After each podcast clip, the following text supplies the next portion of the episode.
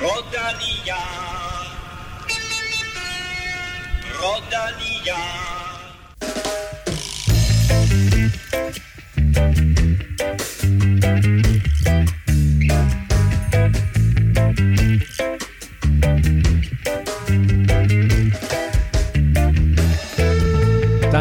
Noget med målfoto og Amstel Gold Race. Det hollandske løb blev for andet år i træk afgjort med mindst mulig marken og fik en dag udråbt en forkert vinder. Det taler vi meget mere om lige om lidt, ligesom vi også skal omkring dagens Brabantse Pejl, hvor rytterne i talende stund stadig kører rundt i Belgien.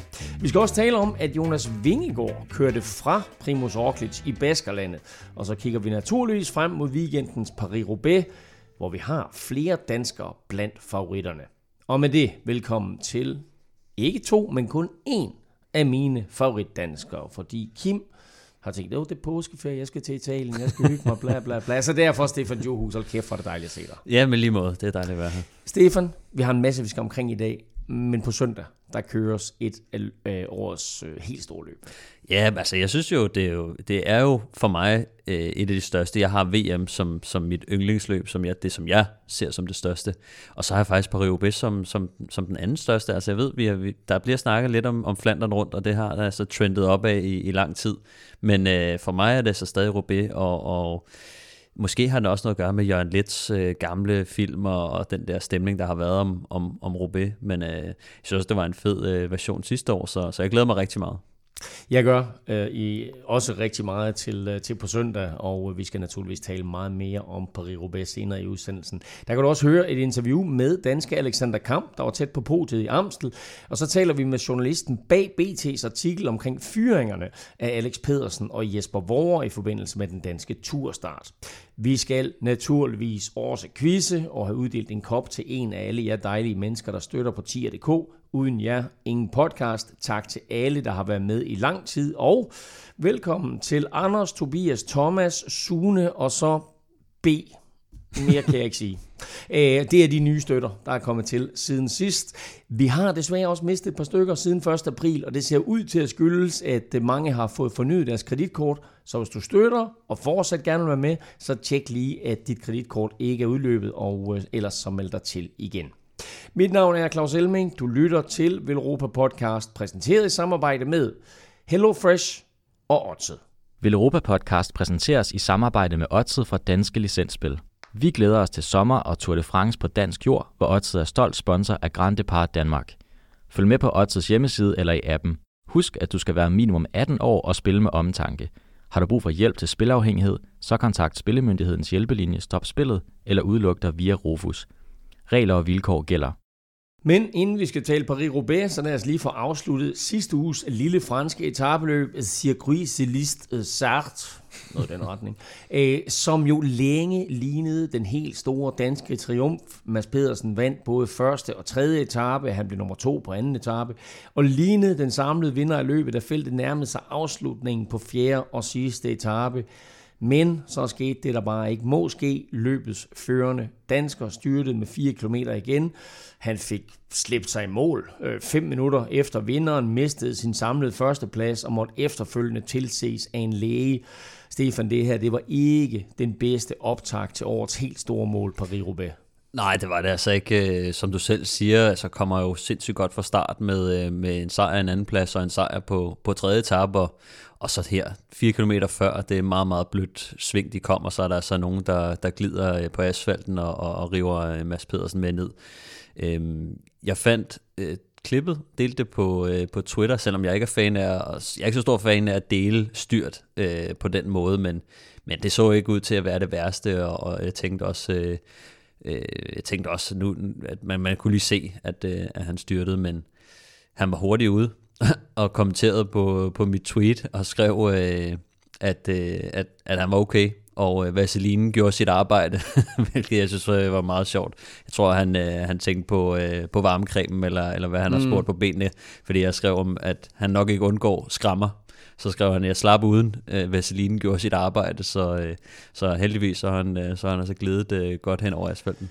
Og der faldt der en øh, stor sten for hjertet hos alle os danske cykelfans, der øh, ser frem til på søndag naturligvis håber på, at øh, Mads, Mads P. han blander sig i kampen om at, at, at vinde Paris-Roubaix. Vi skal lige, synes jeg, tale kort om den der sejr på tredje etape. Altså Arkea Samsig-rytteren Kevin Vakalang, han er kørt fra feltet, og han øjner karrierens første professionelle sejr. Og så kigger Mads lidt ud i horisonten og tænker, ham der, ham kan jeg godt nå.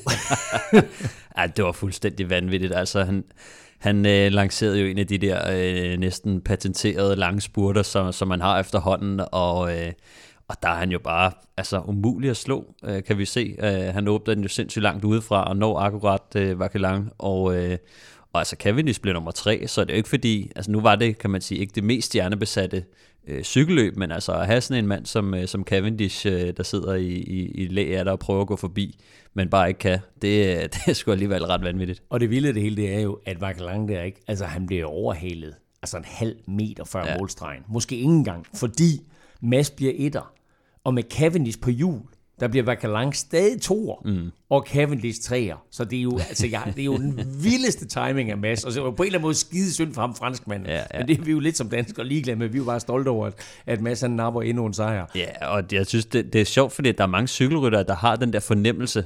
Øh, altså sådan den der øh, øjenfornemmelse, når de ser stregen og rytteren, og, og de ved, hvad de har i benene. Sådan, så så øh, jeg tror ikke engang, det er sådan... Selvfølgelig øh, skal der lidt held til, fordi han, han ved ikke helt præcis, hvor hurtigt han kører derude, men, men de fleste har sådan en ret god fornemmelse af, øh, hvor hurtigt de kan nå at, at lukke et hul med, med det, de har i benene. Efter øh, masserne så styrte på fjerde etape, der blev øh, Sart vundet, samlet af Jumbo Vismas unge hollandske stjernefrø øh, Olaf Kois, mens nummer to blev Benoit Cosnefroy. En placering, han også under mere dramatiske omstændigheder fik lidt senere på ugen. Mere om det lige om lidt, men først der skal vi Quizze! Øh. Og øh, efter øh, sidste uge, der øh, har Kim jo vendt din store føring fra 5-3 til først 5-5 og nu en 6-5 føring. Han er her ikke i dag, og der har vi gjort det på den måde, at når en af jer ikke er her, og jeg som så vanligt er her, øhm, og holder skansen højt, eller hvad man siger, øhm, så har I jo fået lov til at køre en quiz på mig, og jeg har faktisk allerede lavet to point, så jeg er stadigvæk med i kampen om den samlede sejr i år. Mm. Øhm, og har du forberedt en quiz til mig? Ja, jeg har en quiz til dig. Du har en quiz til mig? Ja. Godt. Jamen, øh, lad høre. Jamen, øh, i, øh, vi har faktisk aldrig haft en øh, dansker på podiet af Paris Eller, det, nej, det er faktisk løgn. Vi har en, ved du hvem der er? Charles Meyer. Mm. 1800 96 eller 98. Ja, det er meget godt hævet ud af røven der. Okay. Er det ikke rigtigt? jo, det er rigtigt. Okay. Men øh, jeg tænker sådan, siden dengang, ja. så har vi faktisk aldrig haft en, øh, en på. Det var den første udgave på Way som ja. øh, ret sjovt. Men øh, i nyere tid, kan vi sige, øh, ja. der har vi aldrig haft en, en dansker på, på podiet. Nej. Men der har været to skandinavier på podiet. Okay lad os bare, lad os bare sige siden 1990, øh, sådan helt tilfældigt. To skandinaver på siden øh, 1990, helt tilfældigt årstal selvfølgelig valgt. Ja. Godt. Øh, hvilke to øh, er det? Okay. Godt spørgsmål. Ja. Og, og hvor mange point får jeg? Et, Jamen, et for, der er et for, for, for hver. Et for Nå, hver? Ja. Okay, godt. Jamen, øh, jeg har vel en lille times tid til at sidde og tænke over det. Ja, det øhm, Og øh, hvordan er det? Øh, må, jeg, må jeg google? Øh, du må ikke google. Du må gerne øh, bænge. det er jeg ikke sikker på, at jeg heller ikke må. Nå, vil du sige det? Lad dog være med at google. Radio. Benoit Cosnefroy wint de Amstel Gold Race 2022. En hij heeft dat op een voortreffelijke manier gedaan. Correctie. Correctie op de wedstrijdradio. Mikkel Kwiatkowski wint de Amstel Gold Race. En hij is daar al het vieren. Hoe kan je dat iemand zo aan... Correctie, correctie. Der var forvirring over hele linjen, da Amstel Gold Race fandt sin vinder søndag. For andet år i træk kom to rytter alene til mål, og for andet år i træk blev spurten uhyre tæt og måtte afgøres på målfoto. Først blev franske Benoit Cosnefroy udråbt som vinder og kunne juble, inden målfoto med al tydelighed viste, at Michael Kwiatkowski var den sande vinder. Skandale, siger jeg bare.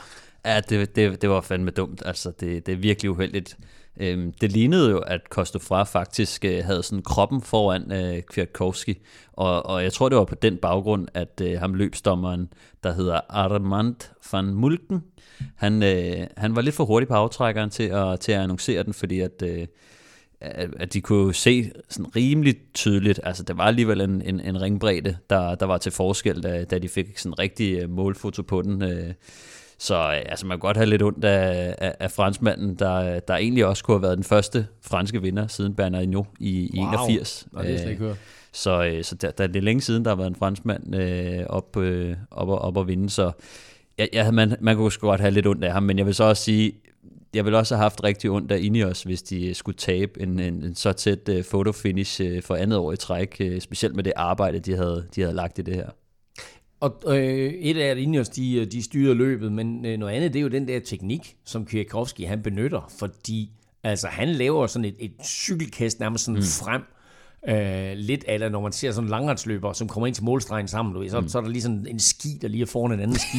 altså, det er jo nærmest det, han gør ja, med, det, med cyklen. Det, det er lidt kønner på cykel, synes jeg, ja, helt, med, med skien der. Men, øh, men ja, altså, han er virkelig god til at kaste cyklen, det, det må man bare sige. Altså han, øh, altså, han kaster det jo helt frem, sådan, så brystet er på, på sadlen, ikke? og det er jo sådan, det skal være. Og vigtigst af alt, så timingen rigtig. Og det var den, som øh, Kosten frem misser fuldstændig. Han kaster jo cyklen bagefter, som jo er nærmest noget, der, der minder om, øh, når de kører udskilning på banen, så er det baghjulet, der tæller. Mm. Øh, det kan nogle gange godt se lidt sjovt ud, den måde, de, sådan, øh, de, de kører den på derinde. Ikke? Men Træner man det? Mm, ikke rigtigt. Altså, det, det er ikke noget, man, man træner. Altså, sådan, jeg ved ikke, om der er nogle freaks derude, der, der, der kører kaster. Man gør det jo lidt sådan under træning for sjov skyld og sådan noget, mm. ikke? men det, der er ikke til min kendskab, så er der i hvert fald ikke nogen, der, der har sådan en speciel teknik og sådan noget. Det er, øh, det er noget, man, øh, man, man, man selv skal, skal ligge og rode lidt med og, og sådan at prøve af nogle gange. Ikke? Men, men det er sgu, det, det kan være vigtigt nogle gange. At det var vigtigt, til. og derfor ja. så vandt Kwiatkowski altså også Amstel Gold Race med, med mindst mulig marken. Det var et vildt løb, mm. og Amstel er jo et løb, hvor der både er blevet ændret og fiflet på, sådan rent rutemæssigt, for at finde den rigtige konstellation. Nu har vi to år i træk set vanvittigt fede afgørelser. Har de fundet formen til at gøre det her løb spændende år efter år? Øh, ja, det, altså det, det, det synes jeg. Øh, altså nu, nu ved man, at de har, de har, det er svært at finde system i, hvad fanden de egentlig har lavet øh, med, med løbet her. Øh, men altså, jeg kan godt lide den måde, de er gået væk fra at, øh, at køre den der Kauberg-afslutning selv. Den har også sin charme øh, og berettigelse. øh, men, men der er en opskrift på det løb, øh, som hedder øh, for eksempel, øh, hvis man har en, en, en superkørende eller Philip, eller, øh, eller de her Valverde har gjort det i flash i jeg ved ikke hvor mange år, øh, hvor man ved, kører rytteren hen til bunden af den her stigning, og så, øh, så kan han afgøre løbet der. Ikke? Det kan nogle gange godt øh, adspore til sådan lidt, lidt kedeligt cykelløb, øh, og på den måde, når man så fjerner øh, målstregen lidt fra, fra sidste stigning, så, øh, så kan man nogle gange få en, kan man sige, en lidt forlænget finale. Øh, og, og, og det kan jeg egentlig meget godt lide, når, der ikke, øh, når, når det kan blive en battle mellem en puncher og en, der måske kan have svært ved at komme med hen over sidste stigning, men så kan angribe bagefter osv. Så, videre. så, så det kan jeg egentlig godt lide. Der var ikke færre end 33 stigninger øh, i årets udgave af Amstel Gold Race. Øh, løbet var på over 250 km. og det var ligesom, ligesom om, at, at, at for hver øh, bakke og hver forsering, så blev feltet mindre og mindre. Og til sidst, der sad der altså kun en gruppe på sådan en 12-15 mand. Øh, Ingers havde Kwiatkowski og Pitcock i den gruppe, og det udnyttede de til perfektion. Ja, jeg synes, det var flot kørt af, af Ineos-holdet, som, øh, som også var med til at sætte tempoet øh, det meste af dagen, ikke? og var dem, der faktisk virkelig skruede, øh, skruede på tempoet, og gjorde det, hårdt, øh, gjorde det til et virkelig hårdt cykelløb. Og, og så for Kwiatkowski og Pitcock med i finalen. Pitcock havde jo været syg øh, i, i øh, ugen op til, så han var lidt et spørgsmålstegn. Sidder der godt nok alligevel, og, og var stadig udset til at have den der måske den største rolle af de to, øh, selvom Kwiatkowski jo er er han vanvittig god cykelrytter, så er det måske heller ikke... Han, han er måske gået hen og blevet lidt mere en underdog, øh, fordi han har haft svært ved lige at få det sidste med øh, i forhold til at, at, at være en af de aller, aller stærkeste. Men, men altså, de spiller den jo bare rigtigt. Altså, det er Pitcock, der, der kommer med et par angreb, og så er det Kvirtkovski, der, øh, der prøver at snige sig afsted øh, på de flade sektioner. Så, så det var bare godt arbejde. Og de var det eneste, der havde et overtal i gruppen, så, øh, så det var virkelig godt arbejde. Mathieu van der Poel sagde der også, øh, godt nok uden holdkammerater i frontgruppen, men jeg synes, at han så en lille bitte smule slidt ud. det kan man godt øh, konkludere, tror jeg. Uh, han var i hvert fald ikke sit vanlige øh, humør der i, i hopla og køre øh, langt udefra og virkelig øh, være med til at gøre løbet hårdt selv. Uh, han, øh, han satte sig lidt på bagsædet, øh, kan man godt sige. Uh, sådan, ah, det gjorde han jo egentlig ikke, men i forhold til, som vi plejer at se ham, så, øh, så var det ikke den samme. Holdet gjorde et, et fænomenalt øh, stykke arbejde øh, for ham, men, men han er jo helt alene i, i finalen der. Øh, og, og så tror jeg også, at vi skal bare huske, at, øh, at han er kommet tilbage for, hvad, knap en måned siden, eller sådan noget. Ikke? Øh, han, han stillede jo så start i, øh, i, i Milano Sanremo, der skulle han jo ikke have, have kørt. Øh, der, han skulle først have startet kort efter i Coppi Bartali, som skulle have været den der, kan man sige, i går så en rolig start for ham, hvor han lige kunne få et par gode øh, løbsdage uden alt for mange kilometer, men, men altså nu stiller han start i Milano Sanremo og bliver træer, så kører han Coppi Bartali lige bagefter, der får han en tappesejr med hjem, så kører han Dvar Stor Flandren, som han vinder, så kører han Flandern rundt, som han vinder, og så Amstel, ikke? Og bare lige den periode der, øh, det er på kun 22 dage, kører han ni cykelløb, tre af dem er nogle sindssygt lange cykler, mm. altså henholdsvis øh, 293 km, 272 km og 254 km. Det er altså en, en virkelig, virkelig hård start øh, at give sig selv, når man tænker på, at, at han skulle have, altså han kommer tilbage på en, efter en rygskade og har udskudt sæsonstarten lidt for at, for ligesom at kunne, kunne finde formen, ikke? og så starte ud med, med et brag på, på den der måde. Der kan jeg så godt forstå, at, øh, at han, han, han var lidt presset efter, efter et rigtig hårdt flandret rundt. Det kan også være, at han har sparet sig lidt til uh, den kommende weekend. Ja. Uh, vi får to danskere i top 10, uh, Kasper Askren og Alexander Kamp, og både Michael Valgren og Jakob Fuglsang kommer i top 20. Søren Krav var lidt anonym uh, efter sin sygdom, men bliver nummer 29. Altså, er det ikke en, en, en ganske godkendt og flot dag af danskerne? Det synes jeg da bestemt. Altså, øh, når, de, når der sidder to danskere i finalen, så håber man selvfølgelig på, øh, at de vinder, men jeg tror også, at... Øh, jeg tror også, at, jeg vil ikke sige, at de havde solgt den på forhånd, men altså, jeg tror begge to, både Askren og, øh, og, og Alexander Kamp, de havde jo gået efter en top 10, tror jeg. Øh, og og, og det, det, det indfrier det jo øh, ganske fint, så, så jeg synes bestemt, det, synes bestemt, det er en, øh, en, en godkendt start. Også når man tænker på Askren, der, der, der øh, måske ikke, det ligger måske ikke helt til ham, det er et Amstel Gold Race, øh, som han også selv lidt var inde på, ikke? at han, han, havde ikke, han var ret tilfreds, fordi han havde ikke forventninger lige så højt som i, i for eksempel Flandern rundt, og, og Alexander Kamp øh, bestemt også godkendt af, af, af ham, som, som har bøvlet lidt med den i, i længere tid, øh, men, men for alvor nu viser, at øh, han faktisk øh, godt kan være med i toppen. Hans bedste resultater, ham skal vi tale meget mere om. Øh, en anden dansker, som vi havde spirende forhåbninger til, det var Andreas Kron, ham så vi ikke så meget til, men det var der en god grund til.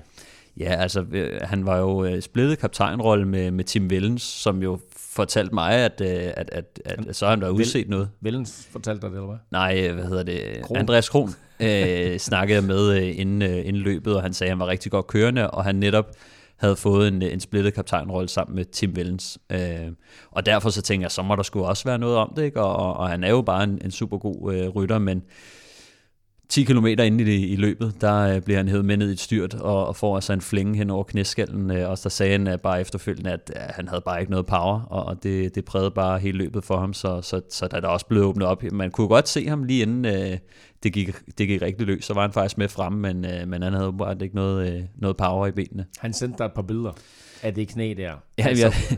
altså ved, ved hvor det, det lignede sådan et snit, altså et meget, meget fint snit, dybt snit, vil jeg mærke, men meget, meget ja. fint snit. Altså snakker vi skivebremse, eller snakker vi et eller andet, han er blevet ramt af? Ja, det, det var jeg faktisk også øh, interesseret i at høre, men det var bare en, en klinge, der, øh, der har øh, flænset øh, lidt op der, så han har bare landet lidt uheldigt ned på, på en klinge, men... Øh, men ja, det, det, det sker jo en gang imellem. Det, det er sjældent, at man får sådan et, øh, et fint snit øh, lige på knæskallen, øh, men, øh, men ja, han, han var okay. Han fik lige tre sting i knæskallen der, og så, øh, så var han klar igen. Michael Kwiatkowski vinder sin anden udgave af Amstel Gold Race. Benoit Cosnefroy bliver toer efter stor ståhej og drama, og efter han først var blevet tildelt sejren, og Thies Benot snød alle forfølgerne og kom alene til mål øh, lige foran øh, den næste gruppe som træer. Kasper Askren blev nummer 6, og så fik Alexander Kamp altså meget flot øh, femteplads, og ham kan du høre fra lige om lidt. Aftensmad. Stressende indkøb i ulvetimen. Ingen tid til et hjemmelavet måltid. Med Hello Fresh er oplevelsen anderledes. Du får enkle opskrifter og lækre retter, som hele middagsbordet elsker. Besøg din måltidskasse på hellofresh.dk for friskende enkelt. Vejret bliver bedre, og har du ikke været på rammen endnu, så er det ved at være på tide. Og når du så kommer hjem, så kan du forkæle dig selv med et lækkert måltid fra Hello Fresh. Vi er nemlig glade for, at Hello Fresh har valgt at fortsætte som partner her på Velropa Podcast. Og det har de selvfølgelig, fordi rigtig mange af jer har bakket op om Hello Fresh og deres super tilbud. Hello Fresh er måltidskasser med sund og varieret kost, masser af muligheder, og du kan prøve fire uger nu med en rabat på 725 kroner. Gå ind på hellofresh.dk og brug koden VELROPA22. Og Stefan, jeg ved, at I får Hello Fresh derhjemme. Ja, ja det gør vi. Og, får couscous hver onsdag? Ja. Ej, jeg tror faktisk, øh, den her gang, der, øh, der skal jeg hjem og have ovnstegt kyllingebryst med bagte gulerødder. Og hvis det lyder en lille smule tørt, så, øh, så er det fordi, der også er en kraftig løgsovs på menuen.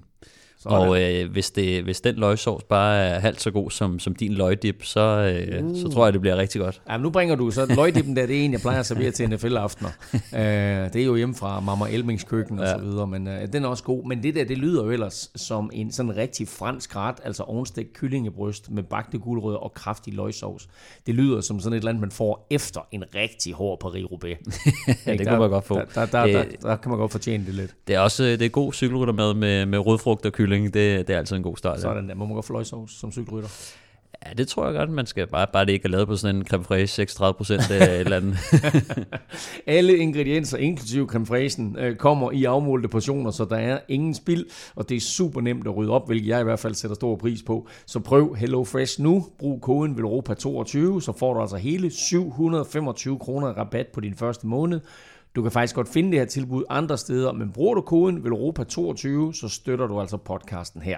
Og så må du meget gerne dele koden med venner og bekendte. Gå ind på hellofresh.dk og brug koden VELROPA22.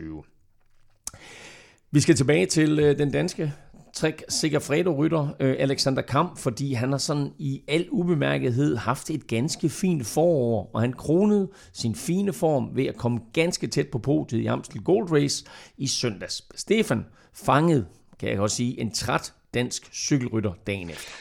SF? Du er ikke meget chef her. Jeg ligger på et hotelværelse i Maastricht. altså, har du været at rulle benene af i dag? Jamen, jeg er mere træt øh, nu, end jeg var i finalen i går. Det er nogle kroppen, der lige er gået i dvage. Ja, det, det er den der dag efter, ikke? Jo, er du sindssygt, man. er helt rumpebedre. Endnu mere, du, du ved, hvordan det er.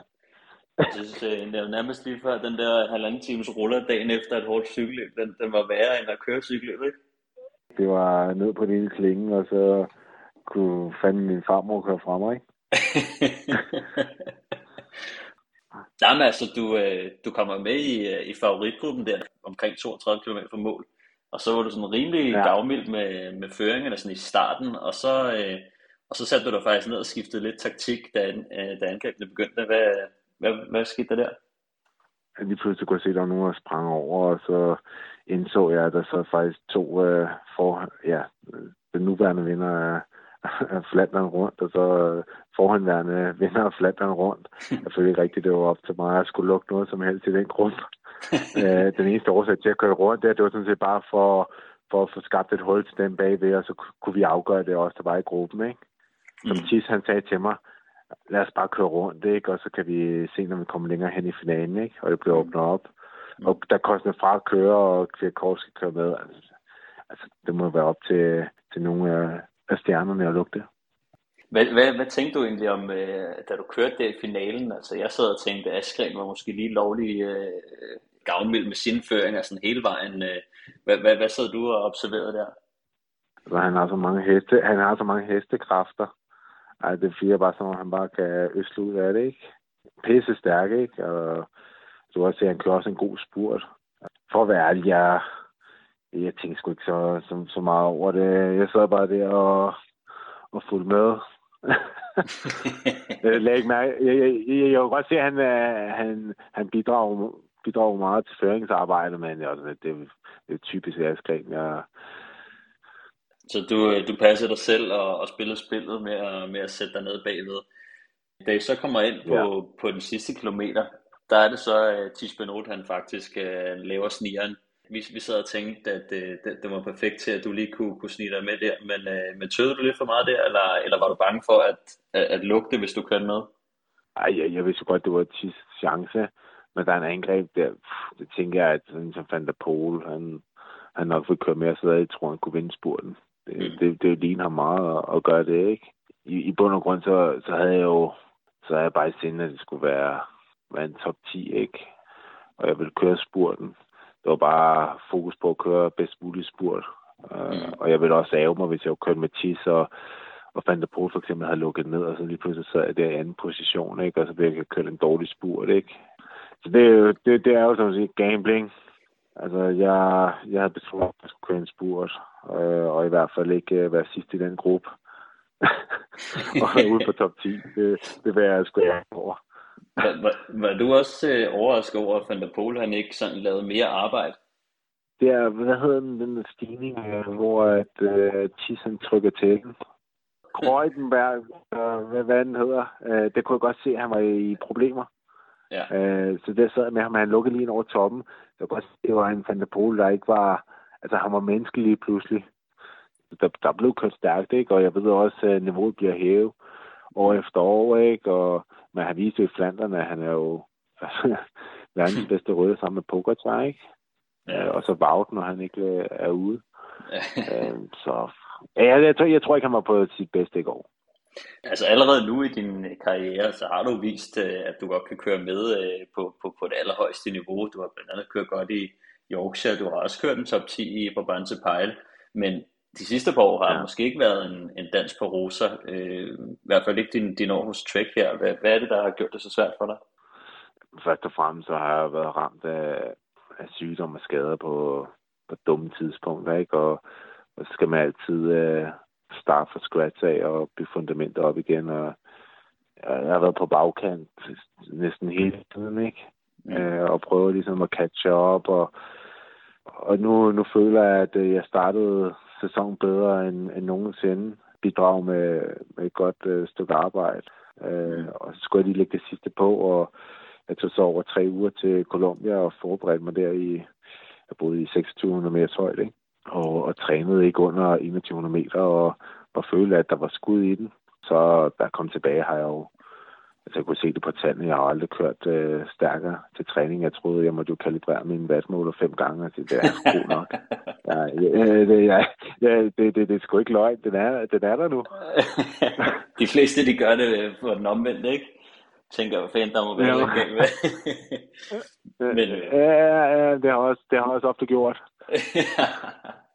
hvad, hvad betyder det så at komme hjem fra Colombia og se tallene af det, og og så tage måske, ja, det er nok din karrieres øh, største resultat med en, med en femteplads i et stort løb som, som Amstel.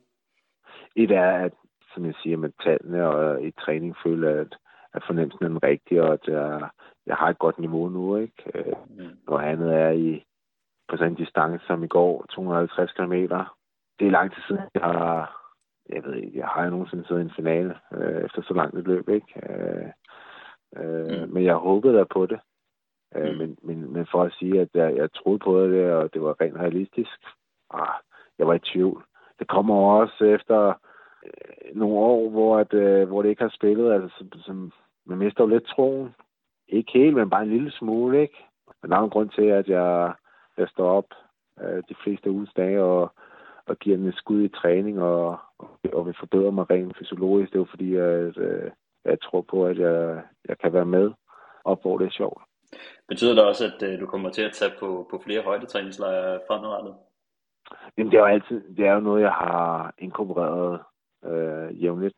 Øh, men, men, men klart, det, det er også noget, jeg skal være på passe med, fordi du danner flere røde blodlemmer og sådan noget, men tager også en del på, på kroppens øh, jerndepot og sådan noget, så der skal, der skal helst være nogle, øh, nogle gode pauser imellem, ellers øh, slider det for meget øh, mm.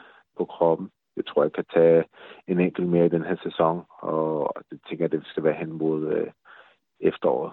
Ja, nu fører du faktisk på Pejl allerede på, på onsdag et løb, som, som du har tidligere gjort det godt i, og som ligger godt til dig.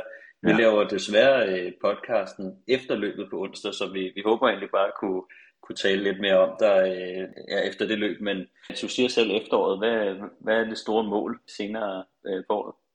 Jeg har jo lagt en høj træning for at blive kørt stærkt i, i den her periode april, øh, hvor jeg har jeg havde Amstel, og så har jeg Brabheinz, øh, Flæs, Lies, Romedid rundt, og så spille op igen, så har jeg spillet DM, og, og så håber jeg i efteråret, at jeg eventuelt kan køre et World til Spanien, eller det er lidt åbent.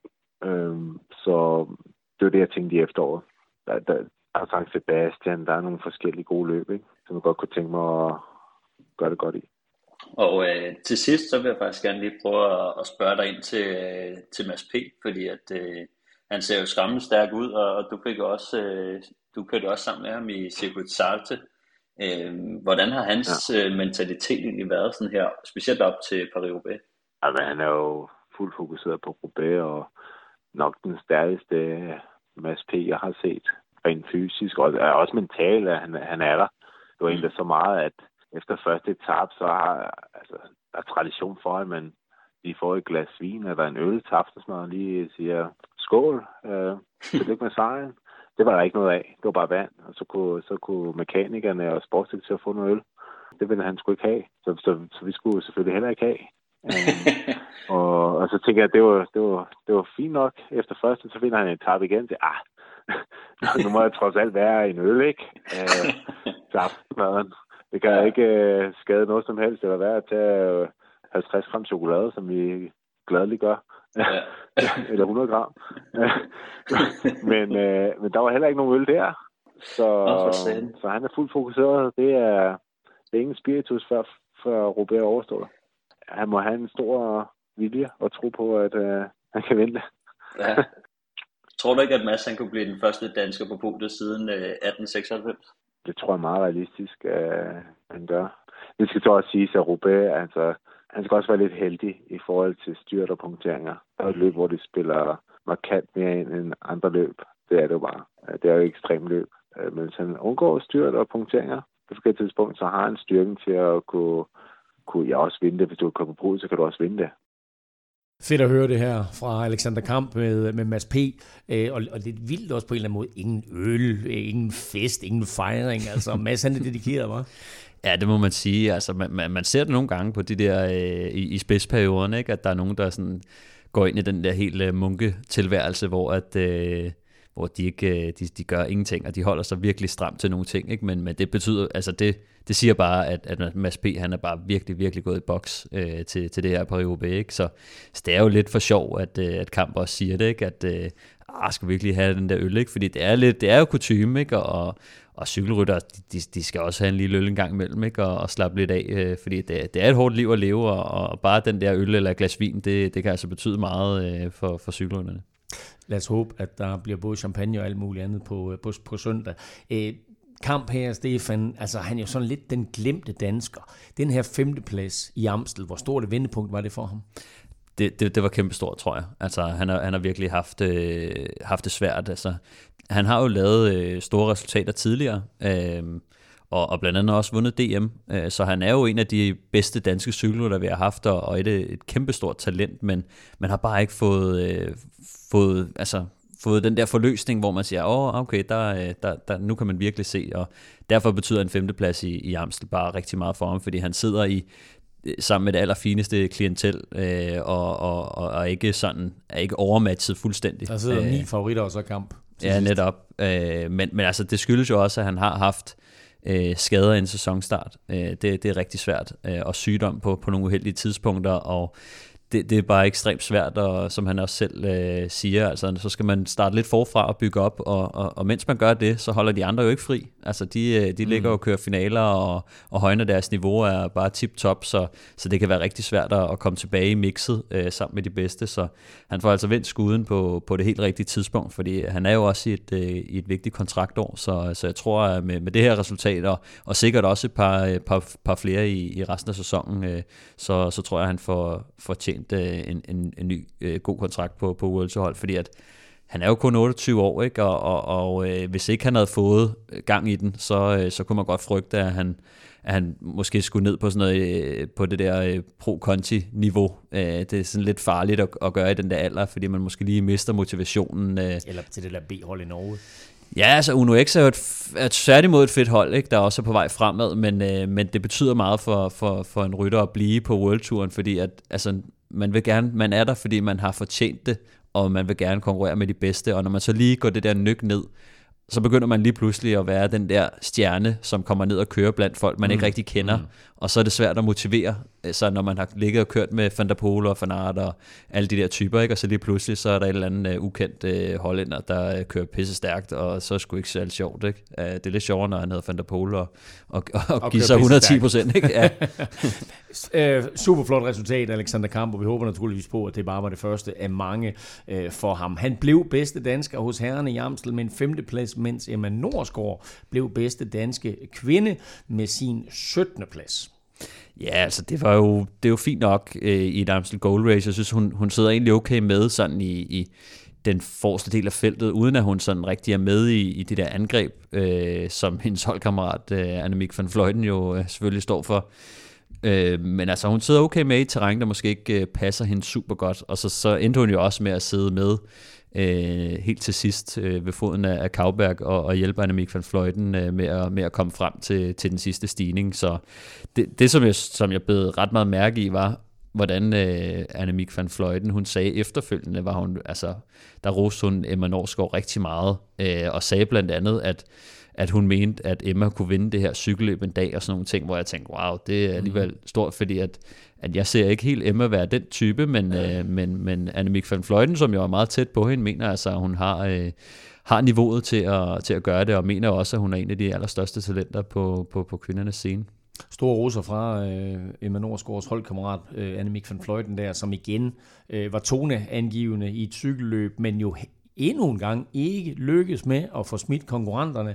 Og så endte det med, at uh, italienske Marta Cavalli, hun uh, vandt uh, jo et uh, holdkammerat med Cecilie Utrup Larsen på... Uh, Larsen. Larsen. Cecilie Utrup Ludvig. Larsen. Uh, på, uh, på Francis Desjeux. Ja, netop. Altså, det, jeg tror, at Annemiek van Fløjten angriber og angriber, og, og hver gang så får hun jo den lille skare med af, af stærke folk, som bare ikke gider at tage føringer med hende. Og det er meget demotiverende, kan man godt se. Hun er, hun er meget frustreret, ikke? Og, og øh, jeg snakker også kort med, med Emma omkring det, at, at øh, altså de, de, de skulle være lidt trætte af det, men det er jo fordi, at Annemiek van Fløjten mangler de der sidste 5%, som hun har haft nogle af de andre sæsoner. Nu kan hun ikke bare smide dem. Nu kan de godt køre med. Men når, de så, når hun så kører afsted, så, øh, så sidder de også og kigger på hende og tænker, jamen det er, det er dig, der vil afsted, og det, det er dig, der plejer at gøre det her. Ikke? Øh, de, skal ikke, de skal ikke give hende noget som helst øh, hjælp overhovedet. Og det var også i sidste ende det, der gjorde, at da hun angreb på Kauberg, hun ikke kunne slippe af med dem, så kom kontraangrebet fra, fra Marta Cavalli, og, og, det, er jo bare, det er jo bare god timing, altså, fordi alle sidder og kigger på, på ja, Annemiek van Fløjten, og, og, og så, så, så, så kommer de her momenter altså. Vinder blev altså Marta Cavalli, og det blev hun øh, foran hollandske Demi Follering, og så med Leanne Lippert fra Tyskland på tredjepladsen, mens øh, Van Fleuten med sin fjerdeplads misser podiet for første gang siden 2018. Nu nævnte jeg lige hende, Cecilie Utrup Larsen der. uh, Cecilie Utrup Ludvig måtte faktisk melde fra med corona. Uh, hun har også meldt fra til både Brabantse Pejl, som uh, er kørt uh, tidligere i dag, og til kvindernes Paris-Roubaix på lørdag. Vi håber, Cecilie snart er på toppen igen. Hver uge frem mod Tour de France, der får du et interview med en markant personlighed, der enten har haft en aktie i det, eller har noget med turstarten i Danmark at gøre. Men i dag der skal du høre et interview med BT-journalist Rasmus Rask Vendelbjerg, der har dækket cykling i mange år og også var en del af BT's cykelpodcast Turen på bagsædet for et par år siden.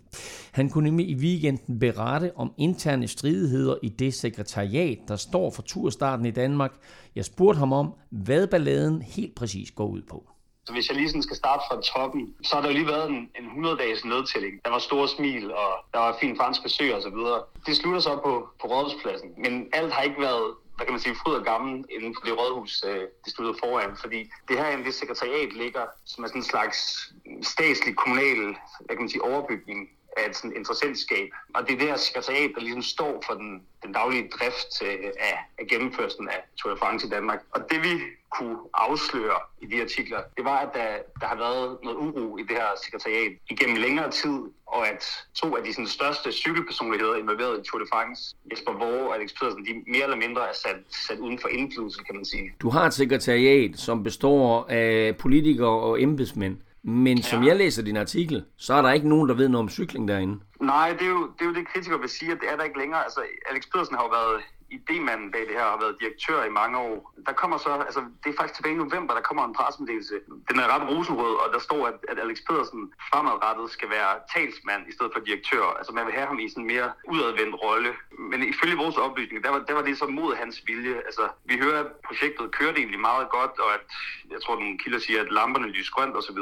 Men at der på en eller anden måde har været en, en magtkamp inde i sekretariatet, de har svært ved at arbejde sammen, og det er lidt den her Alex Pedersens måske praktiske tilgang, der er stødt sammen med en mere sådan kommunal, vi arbejder i søjler tilgang. Og så indsætter man så en, en chef for økonomiforvaltningen. Og så er Alex så ude, i hvert fald, han er ikke direktør længere, og har ikke rigtig noget at gøre med, med den daglige planlægning. Han har ikke sit gang på kontoret øh, længere, selvom han jo officielt er talsmand. Og så er der så Jesper Vore. Så, så kommer den nye direktør her. Det ender med, at det koster ham jobbet, så at sige. Han, han var egentlig ekstern konsulent og var også hyret af Alex, øh, men, men vælger så at hjemtage Jesper Borgs opgaver der i, i februar. Og det, det kommer som et chok for ham og for mange, tror jeg, i, i Tur Danmark, fordi han ligesom har siddet i så mange øh, koordineringsudvalg og haft et hav af møder med, med lokale og ligesom har stået for, for hele ruten. Vi har fået agtindsigt i et brev, han svarer til bestyrelsen, hvor han ligesom advarer øh, kraftigt imod, at han er blevet fyret, eller slår på trummen for, at det her det kan have store konsekvenser sådan sikkerhedsmæssigt, og det er egentlig også sådan en, en ret vild kritik af hele sekretariatet. Altså han, han siger også, at de har behandlet Alex Pedersen dårligt, og han siger, at det er sådan en, en fordyrende, øh, topstyret øh, københavnerproces, øh, som han anklager for at være sådan ressourcer og penges, pengespil og sådan noget. Øhm, så, så der ryger Vore altså også ud. Og så kan man sige, at så er de to store cykelpersonligheder i hvert fald ude af projektet, mere eller mindre. Og det her med, at Alex, der er idémand, nu er ude, og Jesper Vore, der har stået for ruteplanlægningen, nu er ude. Hvad får det af indflydelse på hele afviklingen af løb? Og det er også det, der bliver lidt underligt det hele, fordi øh, i Københavns, øh, på Københavns Rådhus, der sidder den her nye direktør, som meddeler Jesper Borg, at de anser hans leverancer for, for færdiggjort. Det er, jo, det er jo nok også rigtigt nok i forhold til selve ruteplanlægning og så videre. Men, men omvendt så svarer hun også til os, at man, der sidder fire personer, der nærmest laver det arbejde, som Borg havde i gang. Så jeg, jeg tror, at de gør det for ligesom at, at, at sikre en eller anden form for centralisering af magten, for at have styr på tingene, for, for at det hele ikke skal være oppe i Jesper Borgs hoved. Det er jo en mand, der har mange bolde i luften. Jeg tror, det de siger, det er, at det har været risikabelt risikabelt, at alt sammen lå hos ham. Men man kan jo godt undre sig over, at Jesper Borgers arbejde er færdigt et halvt år før løbet kommer til Danmark, og at hans arbejde nu skal varetages af fire embedsmænd, der principielt ikke har nogen forstand på cykling. Bestemt, og det er jo også det, er også det Jesper Borger, det er også det, han hejser et, et advarselsflag Det er jo, at det på en eller anden måde kan kompromittere sikkerheden, fordi han har jo han har jo den her rute ind i hovedet, og han øh, kan den nærmest i søvn, og han ved, hvor der er mulige faremomenter, og, og hvor det er ekstra vigtigt, at man koordinerer med lokale og frivillige osv. Og det er jo hele den opgave, man så har flyttet tilbage eller taget hjem til Københavns Rådhus til personer, som i hvert fald ifølge Jesper Vore ikke har erfaring med at arrangere cykelløb. Altså han, Jesper Vore kommer med et meget sjovt citat, hvor at, øh, ham, den nye mand er blevet, blevet sat ind til at skulle overtage hans opgave, og så siger han sådan noget med, at øh, han sagde til mig, at han skulle suge al viden ud af min hjerne, så han kunne lære at forstå og gøre. Og ifølge Jesper Borg, så, så kan man ikke altså, nå at forstå og lære at gøre på så få måneder. Så der er jo helt klart, at øh, i hvert fald ifølge Jesper, og måske også for, for den almindelige person med lidt cykelfaglig kendskab, så, så ligger der et farmoment i, at man har pillet så vigtig en person ud af, af turen. Så skal det så lige siges, at sekretariatet de har øh, allieret sig med, med DCU til at hjælpe med nogle af de opgaver, efter at Jesper Borg har takket nej til at komme over på en eller anden form for klippekortordning, hvor han skulle have fortsat have været involveret i, i projektet. Så det vil sige, at DCU har overtaget handlingen nu af løbet og af ruterne i de tre dage, Tour de France er her? Nej, altså vores opgave er hævet hjem til sekretariatet, men fordi at man mangler cykelfaglig viden i sekretariatet, så har man så allieret sig med DCU efterfølgende, som så skal skal hjælpe med nogle af de opgaver. Og det, det hører jeg, det er, det er en stor opgave, der er blevet overleveret der. For det, det var alt det, Jesper Borg sad med, og det var måske også lidt flere ting, man havde regnet med. Og det er også en af de ting, Jesper kritiserer, at jeg tror, han tror ikke, at det er gået op for dem, hvor mange ting han havde i gang, hvor mange møder, hvor mange koordineringspunkter det ligesom var, der, der skulle videreleveres. Og der har ikke været nogen som helst overlevering. Han har ikke haft rigtig nogen kontakt med sekretariatet siden. Så det, det, der, der er et muligt risikomoment der. Dit, hvad, hvad er dit indtryk nu her, efter at have afdækket det her og skrevet den her artikel omkring bekymringer på Københavns Rådhus?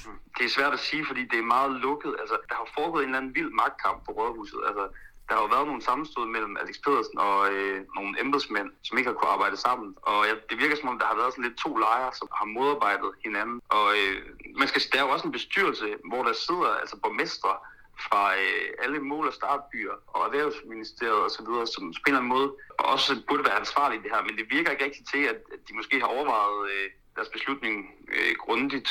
Øh, de, de vil ikke stille op til interviewer og sådan noget, så det, det er lidt svært for mig at, at finde ud af. Men altså, nu, nu er Jesper Borg jo ude og advare og sige, at øh, der er en risiko for selve afviklingen, at noget kan gå galt her, fordi han er ude af projektet. Jeg, jeg tænker da, at det, det får dem til at, øh, at, at tage, det, tage det problem seriøst. Altså, det er jo også derfor, at Jesper Borg sender det her brev. Det er jo, det er jo fordi, som han siger, han, han vil jo faktisk turen det bedste. Så det er jo et øh, advarselsflag, han, han ligesom er ude at hejse. Hvis du sådan lige ud fra dit indtryk her, og, og de ting, du har afdækket, skulle sætte nogle ord på, er der så en bekymring hos dig om, at turafviklingen kan gå hen og blive en farse? Det, øh, det er ikke min umiddelbare vurdering, at, at løbet er i fare på nogen måde. Altså, og det er også det, jeg hører, når jeg taler med, med de kilder, der er sådan i de lokale miljøer osv. Altså, jeg, jeg tror, Jesper Borg har lavet, øh, har lavet en god platform, og nu skal de opgaver, nu skal de opgaver så hjemtages til rådhuset, og så kan det godt være, at der ikke er nogen med sindssygt stor psykefaglig viden, der sidder med det, men, men nu, nu, nu er den her advarsel der jo også, og DCU er involveret, så jeg tror ikke, det... Jeg, jeg tror, altså, det handler jo også om øh, ære, det her. Altså, der er, der er to, to store personligheder, som lige pludselig er, på en eller anden måde har mistet deres hjertebarn. Men, men, men jeg tror at det er ikke sådan, at advarselslamperne på den måde øh, blinker fuldstændig rødt. Det, det, det tror jeg slet ikke. Men, men jeg tror, at de er blevet overrasket på Rådhus over, hvor mange ting Jesper Borg har siddet med, og der ligger en stor opgave og venter, men nu er der også øh, 80 dage til at bestyre på det. Så, så jeg, jeg, jeg tror nok, vi skal få et fint Tour de France. Der er ikke ret mange, der kan, vil eller må udtale sig om det her forløb og de gnidninger, der har været. Øh, til gengæld så ved jeg, at du, Stefan, har sådan lidt inside information, der måske kan være med til at sætte tingene lidt i perspektiv. Ja, altså jeg har jo lidt øjne og ører alle steder, ikke? Så øh, I know. Yeah. vi, har, øh, vi har ikke The Secret Pro her, vi har øh, The Secret Servant på indersiden. Er, er det dig? Nå, Nej, det er ikke mig. Det er ikke mig. En insider. Øhm, ja, altså jeg tænker, nu, nu, øh, nu bliver der spekuleret lidt i sådan noget magtkampe med, med Alex Pedersen og sådan noget. Det er ikke sådan helt det, som, som jeg har hørt i hvert fald. Det, det er mere, at, øh, at, at Alex han har haft øh, rigtig, rigtig meget at se til, øh, og, og har lidt lidt af noget stress, som har gjort, at øh, han ligesom skulle, skulle lidt ud på, på et sidespor og, og prøve at blive sluset ind igen, men, men i sidste ende så... Øh, så tror jeg, de, de, de valgte, at øh, hvis, hvis han ikke kunne komme tilbage på, på fuld speed øh, ret hurtigt, så, så blev de nødt til at, at gå en anden vej. Og, og det, det, det synes jeg egentlig, det lyder som en ret færre øh, beslutning. Altså om, om han kan lide den eller ej, så, øh, så, så med sådan noget i bagagen og, og, og, og så meget arbejde, der ligger i det, der, der bliver man nødt til at have nogen, der er, der er topklar. Så, så det kan jeg egentlig godt forstå. Øh, men med vores øh, Jesper Vore derimod, der har jeg hørt øh, lidt, lidt knas. Altså jeg, jeg ved jo ikke,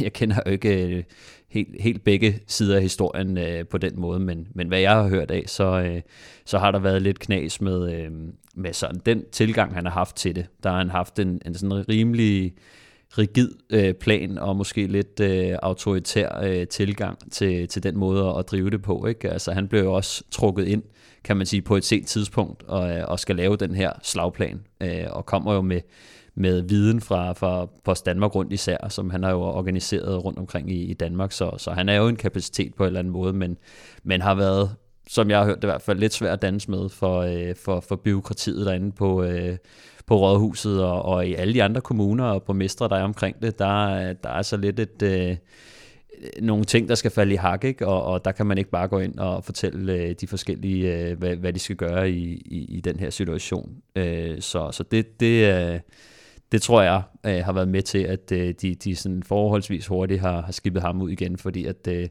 der har været nogle, nogle eksempler, øh, blandt andet øh, har jeg hørt om, at, at de gerne ville øh, udvikle en, en app til, øh, til sådan alle de her flagposter og al den der organisering, der skulle være. Så skulle de have en app, som folk kunne tjekke ind med og GPS og sådan noget, så de var helt sikre på, at, at alt var, var klappet og klart. Og, og det havde Jesper Vore synes var, var, var lidt spild af penge. Øh, og det havde så anspor til sådan lidt en, en konflikt, ikke? Altså, at øh, han, han har prøvet det før og siger, det behøver vi ikke, jeg har modellen, og de har sagt, det er vi lidt uenige i. Øh, vi synes, det er ekstremt vigtigt, og øh, måske villige til at, at bruge nogle penge på det, og så, så er der måske kommet en lille, lille konflikt ud af det, og så, øh, så har jeg også hørt om, at der, der skulle være en lille smule bøvl med, med sådan... Øh, kommunerne rundt omkring, hvor at, øh, der vist har været et eller andet. Jeg, jeg er ikke helt sikker på, hvad det var egentlig, så, så mange detaljer har jeg ikke fået, men, men det skulle være noget omkring organiseringen i, i de forskellige kommuner, øh, og, og måske også noget sikkerhedsmæssigt, som, som har også øh, anspurgt til, til, til noget konflikt mellem, øh, mellem Jesper Vore og, og i hvert fald en borgmester øh, derude. Så, så ja, jeg tror, det, det er sådan noget, og så de valgt simpelthen at gå med, kan man sige, byråkratiet øh, frem for øh, den cykelkyndige og... Øh, det ved jeg jo ikke, hvad, hvad man skal sige til. Altså, det, det må jo stå sin prøve i sidste ende, men, men altså, det, det kan man sige, magtkamp eller ej, der har i hvert fald været noget knas, øh, som, som man godt kan fornemme af, af det hele. Om der så sidder nogen, øh, nogen inde på rådhuset, der, øh, der ser sit snit til at, til at tage posten selv, altså, det, det er da også muligt. Det er i hvert fald svært at vide helt præcis, øh, hvad der er foregået, og, og hvordan tingene sådan, øh, hænger sammen. Øh, faktum er, at øh, Alex Pedersen på en eller anden måde er blevet degraderet til talsmand, og at Jesper Vore er fuldstændig ude. Øh, så lad os håbe, at vi på en eller anden måde får den fulde historie. Øh, enten om, om lang tid, eller måske sådan umiddelbart efter, at, øh, at turstarten her i Danmark til sommer forhåbentlig er afviklet til perfektion. Øh, det er jo ambitionen for alle, at vi kommer til at lave den bedste Grand Depart nogensinde. Øh, inden vi skal have fundet dagens vinder af en kop, så skal vi lige have et øh, par dugfriske resultater, fordi semiklassikeren Barbranche Pejl er kørt i dag både for kvinder og mænd, og øh, for sidstnævnte, der var det et øh, 205 km langt løb fra Løven, øst for Bruxelles, til øh, Overreise, øh, jeg ved ikke, hvordan siger det sådan. Nu, nu går jeg. Øh, syd for den belgiske hovedstad. Øh, Stefan, inden vi lige kommer til resultaterne, øh, hvad er det her så for en type løb? Ja, det er, er, er et skide hårdt cykelløb for at sige det lige ud. Øh, det er sådan et, der går op og ned hele dagen, og, og måske kan minde lidt om et Flandern Light, uden det, uden det skal lyde fæsen, selvom ja, nu, det lød sgu fæsen, det var det ikke det. Og det er jo faktisk der, der blev kørt VM sidste år. Og der snakker man om, at VM var i Flandern. Ja, altså kan man sige, det, det er nogle andre stigninger. Øh, det er mange af de her strats, øh, som jo øh, er, kan man sige, korte stigninger. Nogle af de forholdsvis bløde. Altså det er ikke sådan, at det er ikke sådan, at de tordner op på, på 20 procent og sådan noget Koppenberg-lignende noget, men, men, men det er mere sådan akkumulationen af alle de her stigninger op og ned, og der er også nogle, der er brostensbelagte Øh, så, øh, og så, så kommer de jo ind og, og kører øh, tre omgange på en sådan forholdsvis øh, hård omgang. Der er sådan fem stigninger på, hvor den værste er nok den, der hedder Moske Start, som er sådan en 500 meter lang øh, stigning, der, der stiger med, med, med 9,2 procent i snit. Så, oh. så den, øh, den er nok den hårdeste, og så slutter de op af den her lidt længere s stigning, som, øh, som er 1300 meter og kun, kan man sige, 4,2 procent i snit, men, men udgør altså en, en meget fed finale, øh, synes jeg. Øh, på, og, vi, og vi fik en fed finale, og vi fik et fedt løb, og øh, vi fik en, en, en meget, meget lille decimeret gruppe på syv mand, der kommer til mål, øh, hvoraf en øh, Ingers rytter, som vi kommer tilbage til lige om lidt, øh, stikker af, men Ingers sætter altså tempoet for, ja, for nærmest for afgørelsen, mm. fordi de kommer altså ind med tre mand ud af syv, i den der øh, afgørende gruppe. Ja, altså de, de, de styrede løbet rigtig flot, da de kom ind i finalen. Altså vi så jo de der øh, stik, der kom øh, sådan lidt i præfinalen, øh, Campenarts øh, Classic der, øh, som, som gerne vil ud og, og hænge lidt ud foran, øh, inden, øh, inden, inden de hår, rigtig hårde ryg, de kommer. Øh, men der tog de altså over med, med, med ret stort øh, overtal og, og styrede det, og ender også med at sidde øh, tre øh, stærke øh, rytter i finalen i den, øh, i den lille gruppe. Øh, så det blev sådan lidt et inde os tre mand, øh, der, der, der skulle prøve at styre det lidt, og gerne ville stikke på skift mod, at Remco Evenepoel øh, jo også sad der og, og kørte virkelig stærkt, og, og det så bare skørt ud, fordi han rykkede jo hele tiden, og så blev han også sat et par gange, og kom tilbage igen, og rykkede igen, så, så, så det var... Øh, det, det var et sjovt cykelløb, synes jeg. Der var også et par andre stærke rytter, øh, Tim Vellens, øh, Benoit Cosnefra, øh, og, og Warren Bargill. Øh, så, så det blev sådan lidt en frem og tilbage mellem øh, Remco og, og Ineos. Og de der trænersrytter, det var nogle af de helt rutinerede kræfter. det kan man øh, ikke sige. Altså, de er jo virkelig, virkelig stærke, men altså, Tom Pitcock, øh, 22 år gammel, øh, som jo er Ineos øh, stjernefrø i, i de, her, øh, de her type løb, så har de øh, den nyligt tilkommende crossrytter, øh, Ben Turner, som øh, også er 22 år, øh, kører bare virkelig flot, øh, har kørt rigtig stærkt i år, øh, været i, i en hjælpende rolle selvfølgelig, øh, og så har vi altså ham her, amerikaneren Magnus Sheffield, eller Magnum, som de kalder ham på, øh, Magnum, på holdet. øh, han er altså kun 19 år. Øh, det, det, det er sat med vanvittigt. Han vandt en etape øh, tidligere på året i, i Ruta del Sol, hvor han også fandt et sindssygt godt moment øh, at stakke afsted på, og, øh, og det gjorde han altså også øh, i dag. Og øh, så var der sådan lige på et tidspunkt, hvor øh, der må have gået et kollektivt sus igennem hele Frankrig, fordi verdensmester Julian Alaphilippe, han styrtede. Ja, han var ikke den eneste. Nu, øh, nu, nu så jeg ikke lige alle, der, der styrtede, fordi løbet øh, sluttede jo her for, for kort tid siden. Men altså, der var en, øh, en førerbil, øh, der skulle frem til, øh, til udbruddet, og, og skulle så forbi øh, den her øh, gruppe øh, på målstregen, hvor der jo ikke er noget plads overhovedet. Øh, men ja, det, det, det endte altså med at gå galt, fordi at, øh, der, er så stadig, der bliver stadig kørt cykelløb i, i grupperne bagved, og øh, der var nogen, der gerne ville, ville køre frem i, i bussen eller, eller køre frem og angribe, og de ender altså med at, at køre ind i, i bilen, som jo, altså det er bilens skyld, altså den skal ikke forbi øh, på det tidspunkt, øh, så, så det, var, det var rigtig uheldigt op. Der er så en rytter, der styrter, og, og der tager så blandt andet øh, Alaphilippe øh, med ned, men altså, de, de her følgebiler, de de, får jo, de, de bliver jo givet fri nogle gange, ikke? så er det sådan, at øh, når, når de har et minut, er jo typisk den mm. regel, som kommissærerne har. Når, når udbruddet har et minut, så får de lov til dem, der har en mand derop, så siger de til bilen, at nu må du godt køre frem. Ikke? Og, og så skal de jo selv lidt stå for sikkerheden derfra. Øh, og og de, de der sportsdirektører, der sidder i bilerne, de er jo fuldstændig kugleskøre, øh, mange af dem. Altså, øh, de skal jo bare frem øh, for alt i verden. Ikke? Og, og de øh, gamle vedløbere, mange af dem, der sidder i bilerne. Ikke? Så, mm. så de tænker også, de kan altså godt, øh, de har sådan lidt stadig den der cykelryttermentalitet af, jeg kan godt lige presse bilen forbi her. Ikke? Jeg skal bare skynde mig op til, til min rytter, så vi kan prøve at vinde det her løb. Så, og det var det, altså ved at gå helt galt, fordi øh, som du siger, en rytter rammer ind i Julian Alaphilippe, der styrter og ja, det var så ikke ham, der den ramte. Det var, det var en anden rytter, der så styrter ind i gruppen og, og tager og Alaphilippe med. Og Julian Alaphilippe, men Alaphilippe øh, lå længe, og han tog sig lidt til kravben, og det er så, man tænkte, åh oh, nej, åh oh, nej, åh oh, nej, nu, ja. nu har han smadret kravbenet. Men altså, han, han skal ikke køre med, og det skulle han ikke i forvejen i Paris-Roubaix på søndag. Til gengæld så et af hans helt store mål på sæsonen, det er selvfølgelig præcis om en uge, nemlig på onsdag, hvor, hvor Flash Vallon øh, køres. Så øh, han bliver formodentlig forhåbentlig øh, klar til det. Vi så danskerne være med også, øh, og det var sådan lidt på godt og ondt. Ja, altså vi så jo øh, Alexander Kamp øh, lidt tidligere gå med øh, i nogle angreb, altså i den der fase, hvor øh, Kampenarts øh, også øh, skulle frem og, og vise frem. Øh, desværre så, så, så blev det ikke rigtigt til noget, men, øh, men det er ikke en dum idé at gå med i, i øh, Victor Kampenarts angreb, fordi han er virkelig, virkelig stærk i øjeblikket, og, og han fører jo bare solen sort, så, så det er jo bare den, den bedste rytter at komme afsted med, ikke? Så, så det var ikke en dum tanke, men, men desværre blev det lukket ned øh, af, af feltet, og, og, og Ineos, øh, som, som satte, øh, satte et godt tempo sammen med UAE også i øvrigt, men... Øh, og så så vi faktisk også øh, Alexander Kron prøve sig af øh, lidt efter. Øh, han kom desværre alene afsted og, og sad og hang lidt, øh, lidt alene. Øhm, og, og så var han altså lidt for træt, da, da Ineos øh, trådte på speederen øh, lidt kort tid efter. Han nemmer genkende ellers, med det der store plaster på det ene kanal. Ja, netop. Altså, han, nu har han fået lappet ret sejt, at, øh, at han bare var klar så kort tid efter. Ikke? Desværre så ender han jo faktisk også med at styrte lidt senere. Øh, så øh, ja, han, så jeg han, håber faktisk, at, jeg håber, han er okay. Altså, det, han det, kunne det, faktisk have fået sådan en top 10 placering, hvis han ikke var, var, var styrtet der. Ja, det så sådan ud, ikke? Og desværre så falder han ned på samme side som øh, med det knæ, hvor han har tre sting på. Så jeg håber, at øh, jeg håber, han, han er okay. Det blev altså øh, succes for øh, Ineos og for unge Magnus, eller Magnum Sheffield, der med bare et par dage blev den næst yngste vinder. Altså det er sådan noget, den yngste vinder er 19 år, 351 dage, og Sheffield ja. han er 19 år, 356 eller sådan noget. Ja, det, det, det, det er lige et par dage, der, der, der gjorde forskellen desværre. Men, øh, men flot, flot sejr Magnus Sheffield, som vi jo har nævnt tidligere på året her i podcasten. Øh, ved du, hvem blev nummer to?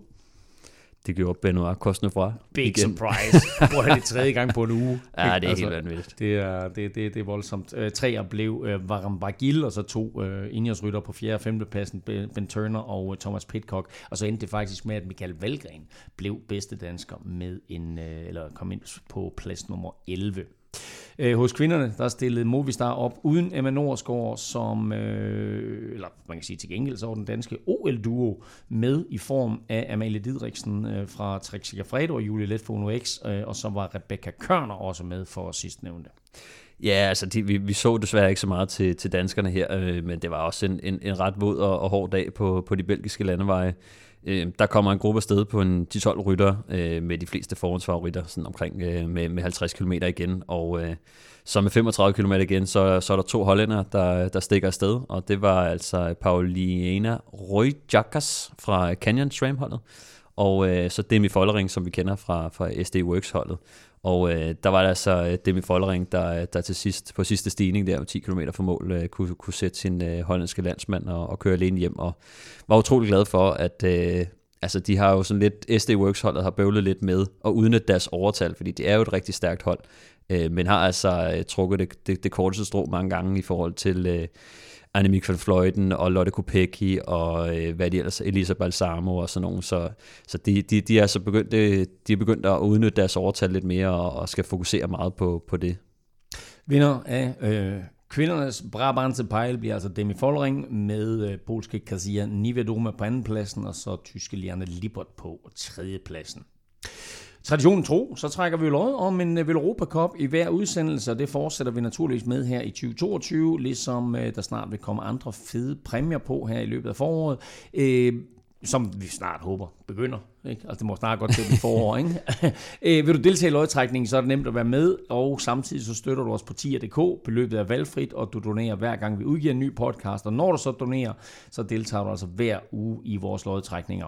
Øh, Stefan, vi skal have fundet vinderen af en Velropa Cup i den her uge. Ja, vinderen er jo en af de helt store, øh, nå, nå, nå. Der, der giver et helt store bidrag. Ikke? Øh, vi er jo helt oppe på, på en 20'er wow. øh, per podcast, så det er faktisk en rigtig, rigtig flot en. Og har været med siden øh, marts 2020. Okay, så, øh, over to år.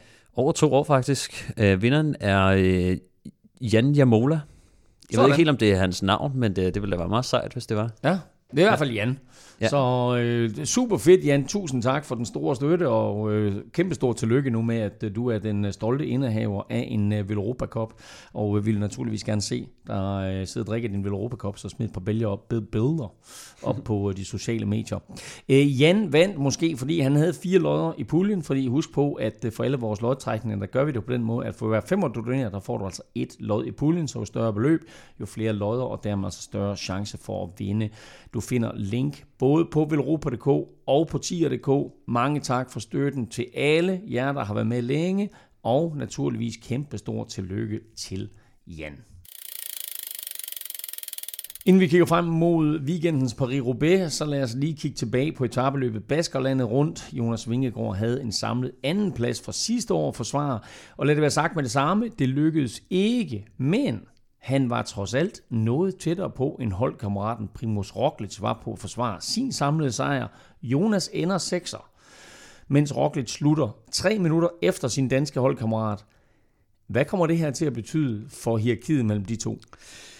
Jamen, det, det skal vi jo lige se. Altså, jeg vil sige, Roglic kom jo meget godt fra start med, med en sejr på enkeltstarten og, og holdt føretrøjen langt stykke hen ad vejen, men, men undervejs i løbet kunne man godt se, at han, han ikke helt lignede sig selv, ikke? Og, øh, og samtidig så, så var jeg også lidt bekymret for, at det så ud som om, at, sådan, at selvom Roglic, ikke helt var der, så holdt de stadig sådan Jonas i, i, i rimelig kort snor. Altså hver gang der var nogen, der angreb, så lukkede han jo ting ned og sad og kiggede sig over skulderen hele tiden øh, det var sådan lidt tegn på, at, øh, at, at det er så Roglic, der, der er den store stadig af, af de to, kan man sige, ko-kaptajner i, i godsøjen, fordi at det, det, det var ikke meget sådan uh, ko-kaptajn, hvor at, uh, der, der er frit lejde til, til Jonas, ikke? men man kan så også sige, at det sad med føretrøjen nede i gruppen uh, på Roglic, uh, så, uh, så altså, jeg vil sige, han kunne ikke gå med de bedste her, og det var jo selvfølgelig lidt bekymrende, men, men det, det er jo så meget godt for, for Vingård, at, øh, at han trods alt kan, kan vise sig frem som den stærkere øh, af de to, i hvert fald i øjeblikket. Altså, vi er jo vant til at se Roglic være uovervindelig tidligere i sådan nogle øh, et uges løb. Jeg kan huske for et par år siden i Europa podcast, der var det lige meget, hvad han deltog i, så vandt han de der et uges løb der. Mm. Det var selvfølgelig også før Pogacar. Men øh, her, der smider han førstepladsen, på trods af, han, som du siger, har øh, den gule føretrøje et godt stykke af vejen. Øh, og vi så også tidligere i Paris-Nice, at han jo nærmest måtte skubbes i mål af Wout van Aert for at vinde. Hvad sker der for Roglic i øjeblikket? Jamen altså, det, det er jo kommet så frem efterfølgende, efter Baskerlandet rundt, at uh, han har døjet med en knæskade i, i noget tid, uh, i hvert fald op til uh, Baskerlandet rundt, ved vi. Uh, og, og de sagde jo så, at den kom lidt tilbage undervejs i løbet. Det var ikke så slemt, at han skulle stå af, men, uh, men den drillede ham altså ret meget og, og skulle være nærmest om i knæhasen, øh, eller på bagsiden af knæskallen, undskyld, øh, skulle, det, skulle det være, og, og noget, der har generet ham i noget tid. Øh, og øh, og, og det, det, det er jo så en meget god forklaring på, øh, hvorfor han øh, måske ikke lige helt er der i, i øjeblikket. Øh, så, så, så man ved ikke, hvor slemt det er nu. Nu, nu sagde de efter Baskerland rundt, at øh, de skulle hjem og, og få det tjekket godt igennem øh, hos lægerne og, og finde ud af, hvad, hvad løsningen skulle være. Men altså, jeg vil sige, han, han er ikke kommet lige så godt fra start, som, som han plejer. Altså, han vandt stadig øh, Paris-Nice, ikke? Øh, så, så selvom der har været en lille smule slinger i valsen her i, i Baskerland rundt, så, så er det ikke, fordi han er sådan helt off, men, øh, men altså, det er jo bare en chance for, for Jonas Vingegaard i at, at vise mm. sig frem, ikke? Og, og, og hvis Roglic han, han skal bøvle en lille smule øh, med det der, så, så skal Jonas jo bare ud og vise, at han er, i hvert fald er, er den ko-kaptajn, som, som, som han har tiltænkt. Ikke? Og, og, og hvis han bøvler med det for længe, Roglic, så, så er det jo Jonas, der, der er den eneste kaptajn. Så, så, så hvad kan man sige, den enes død er den andens brød, ikke? Så, så det, er jo, det er jo bare fint for os danskere, tror jeg. Som de siger, øh, der hvor Jonas kommer fra, den enes død af den andens lavkage eller kage, eller hvad er det? Nej, okay, ja, ja, det, det klipper vi ud. Ja, det klipper vi ud. Det var pinligt, det var pinligt. Nå, prøv inden 6. og sidste etape, der var det faktisk Remco Evenepoel, der førte samlet. Men så skal der ellers love for, at der kom fyrværkeri på den der korte 135 km afsluttende etape. Ja, altså det var jo Ineos, der satte et, et virkelig, virkelig tungt pres på, på den der korte etape, og, og allerede øh, på, på den her, øh, de, de havde jo Danny Martinez, øh, der, der kunne overtage øh, føretrøjen, så allerede på den her Krabelin-stigning, øh, 40 km fra mål, øh, der fik de jo allerede Remco i problemer, han, han smed dem, øh, han tabte, øh, kan man sige, frontgruppen hen over toppen. Øh, får dem så alligevel hentet igen og, og kommer tilbage i løbet, men og, og der vil jeg så bare sige, han kørte faktisk en meget god nedkørsel. Øh, jeg synes, man har kunne se på Remco, at, øh, han faktisk har genvundet noget selvtid på de der nedkørsler. Øh, selvom vi også i foråret har snakket om, at der var krise på, så, så synes jeg altså på de der lidt risky nedkørsler. Øh, jeg tror faktisk, at Henrik Mars, øh, var det Henrik Mars, der styrtede Henrik på den Mars nedkørsel. styrtede og kom ind meget, meget blodig, blodtud ja. og hele baduljen. Ikke? Jeg ved ikke, hvor slemt det var med ham. Det så godt nok voldsomt ud. Ja, altså sådan lidt en, en, en hurtig, våd nedkørsel der. Der, øh, der formår Remco altså at køre sig tilbage i frontgruppen. Øh, hvad hedder det? Og så så vi jo, da de kom samlet, øh, hen til den sidste stigning, øh, så blev det alligevel lidt spændende, øh, fordi at øh, vi så øh, Remco selvfølgelig øh, havde, havde tabt lidt hen, øh, hen på sidste stigning. Og Jonas Vingegaard og, og de andre skulle sidde og, og køre i finalen, øh, og, og sad og rykke lidt på skift, og så så man Jonas Vingegaard, der, øh, der, skulle, der lige pludselig ville slå ud, og sådan helt demonstrativt øh, prøve at dreje ud til siden, og, og så kommer han til at vælte, øh, hvad hedder han, Jonas Egide, kun 3,7 km fra mål, med 3 km tilbage der sidder Jonas Agile alene i spids. altså, så han var hurtigt op på cykel igen. Bliver desværre hentet lige til sidst, men, øh, men, men altså rigtig øh, snedig, fordi den der helt tekniske finale, som vi ved øh, i Baskerlandet rundt, altså de er jo fuldstændig umulige i forhold til de der øh, finaler på, på stigningerne. De er totalt kringlet, og Jonas Agile, han, han formår altså at tage spidsen og, og tage sejren også i sidste ende imponerende, at, at han kørte op efter at være styrtet med, med som du ja. siger, 3,7 km igen. Øhm, og som du også siger, Jonas forsøgte sig flere gange, men kunne altså ikke køre, køre fra de andre. Øh, til gengæld så taber Remco Evenepoel så meget tid, så han smider førertrøjen, og i stedet for så vinder Danny Martinez løbet samlet. Og hvis vi kigger sådan frem mod Tour de France, Øh, nu havde vi spekulation omkring, hvad der kommer til at ske med, med, med Roglic og, og Jonas, men er vi derhenne så nu, at Danny Martinez han pludselig er i spil til at blive kaptajn for Ineos til sommer? Ja, altså det, han kører sig i hvert fald godt i stilling til det, vil jeg sige. Altså, øh, de har jo erklæret Adam Yates som, som deres øh, enrådige kaptajn. Øh, selvfølgelig har de... Øh, den, han udgår på sidste etape her, så han ja, kommer ikke i mål. Ja, han udgår, men altså, man kan sige, der er jo ikke noget galt, øh, som, som jeg lige har set i hvert fald. Så er det bare, at han ikke, øh, han ikke kørte hele vejen til stregen. Øh, men det kan også bare betyde, at han ikke kørte op ad den sidste stigning. Men, men altså, man så øh, Adam Yates øh, komme godt fra start med en, med en femteplads, og så øh, gradvist i løbet, så, så tabte han bare lidt terræn, og så blev det tydeligt, at Danny Martinez altså var øh, deres, deres stærkeste kort, og så begyndte de jo at bruge Adam Yates til at, at føre, blandt andet på, på, på, på sidste etape også, ikke? Øh, for, for at sætte Remco under pres, så, så det var altså Adam Yates, der blev hjælperytter for, for Danny Martinez her. Og man har også set tidligere øh, i, i Paris-Nice, der var det altså Martinez, der, der endte som, som træer i løbet, og, og Adam Yates som nummer fire. Så lige nu, der, der ser det altså ud som om momentum svinger lidt over til, til Danny Martinez, men altså, det kan også bare være en del af planen, og, og, og så det kommer an på, hvor, hvor, hvor fast hierarkiet er på, på Ineos øh, lige, hvad det angår, men, men Martinez har altså... Øh, Eller også så kommer de med co-kaptajner også jo. Ja, jeg tror, jeg tror også, det har vi talt om, også øh, specielt sidste år, det der med, at der er mange hold, der begynder at stille op med, med flere kaptajner. Ikke? Øh, det, det har man også set, specielt Ineos har jo gjort det. Øh, og jeg tror også, at det, det, det, det de prøver på at gøre, fordi at, at hvis de skal have skovlen under ja, Roglic eller, eller Pogacar, så, så er det meget rart at have lidt forskellige kort at, at køre med. Og vi har også før set, hvad skal vi ikke sige, det anden kaptajn kører fra første kaptajn ja. på, på Ineos. Øh, bortset fra det, så kører Ineos altså endnu et flot løb.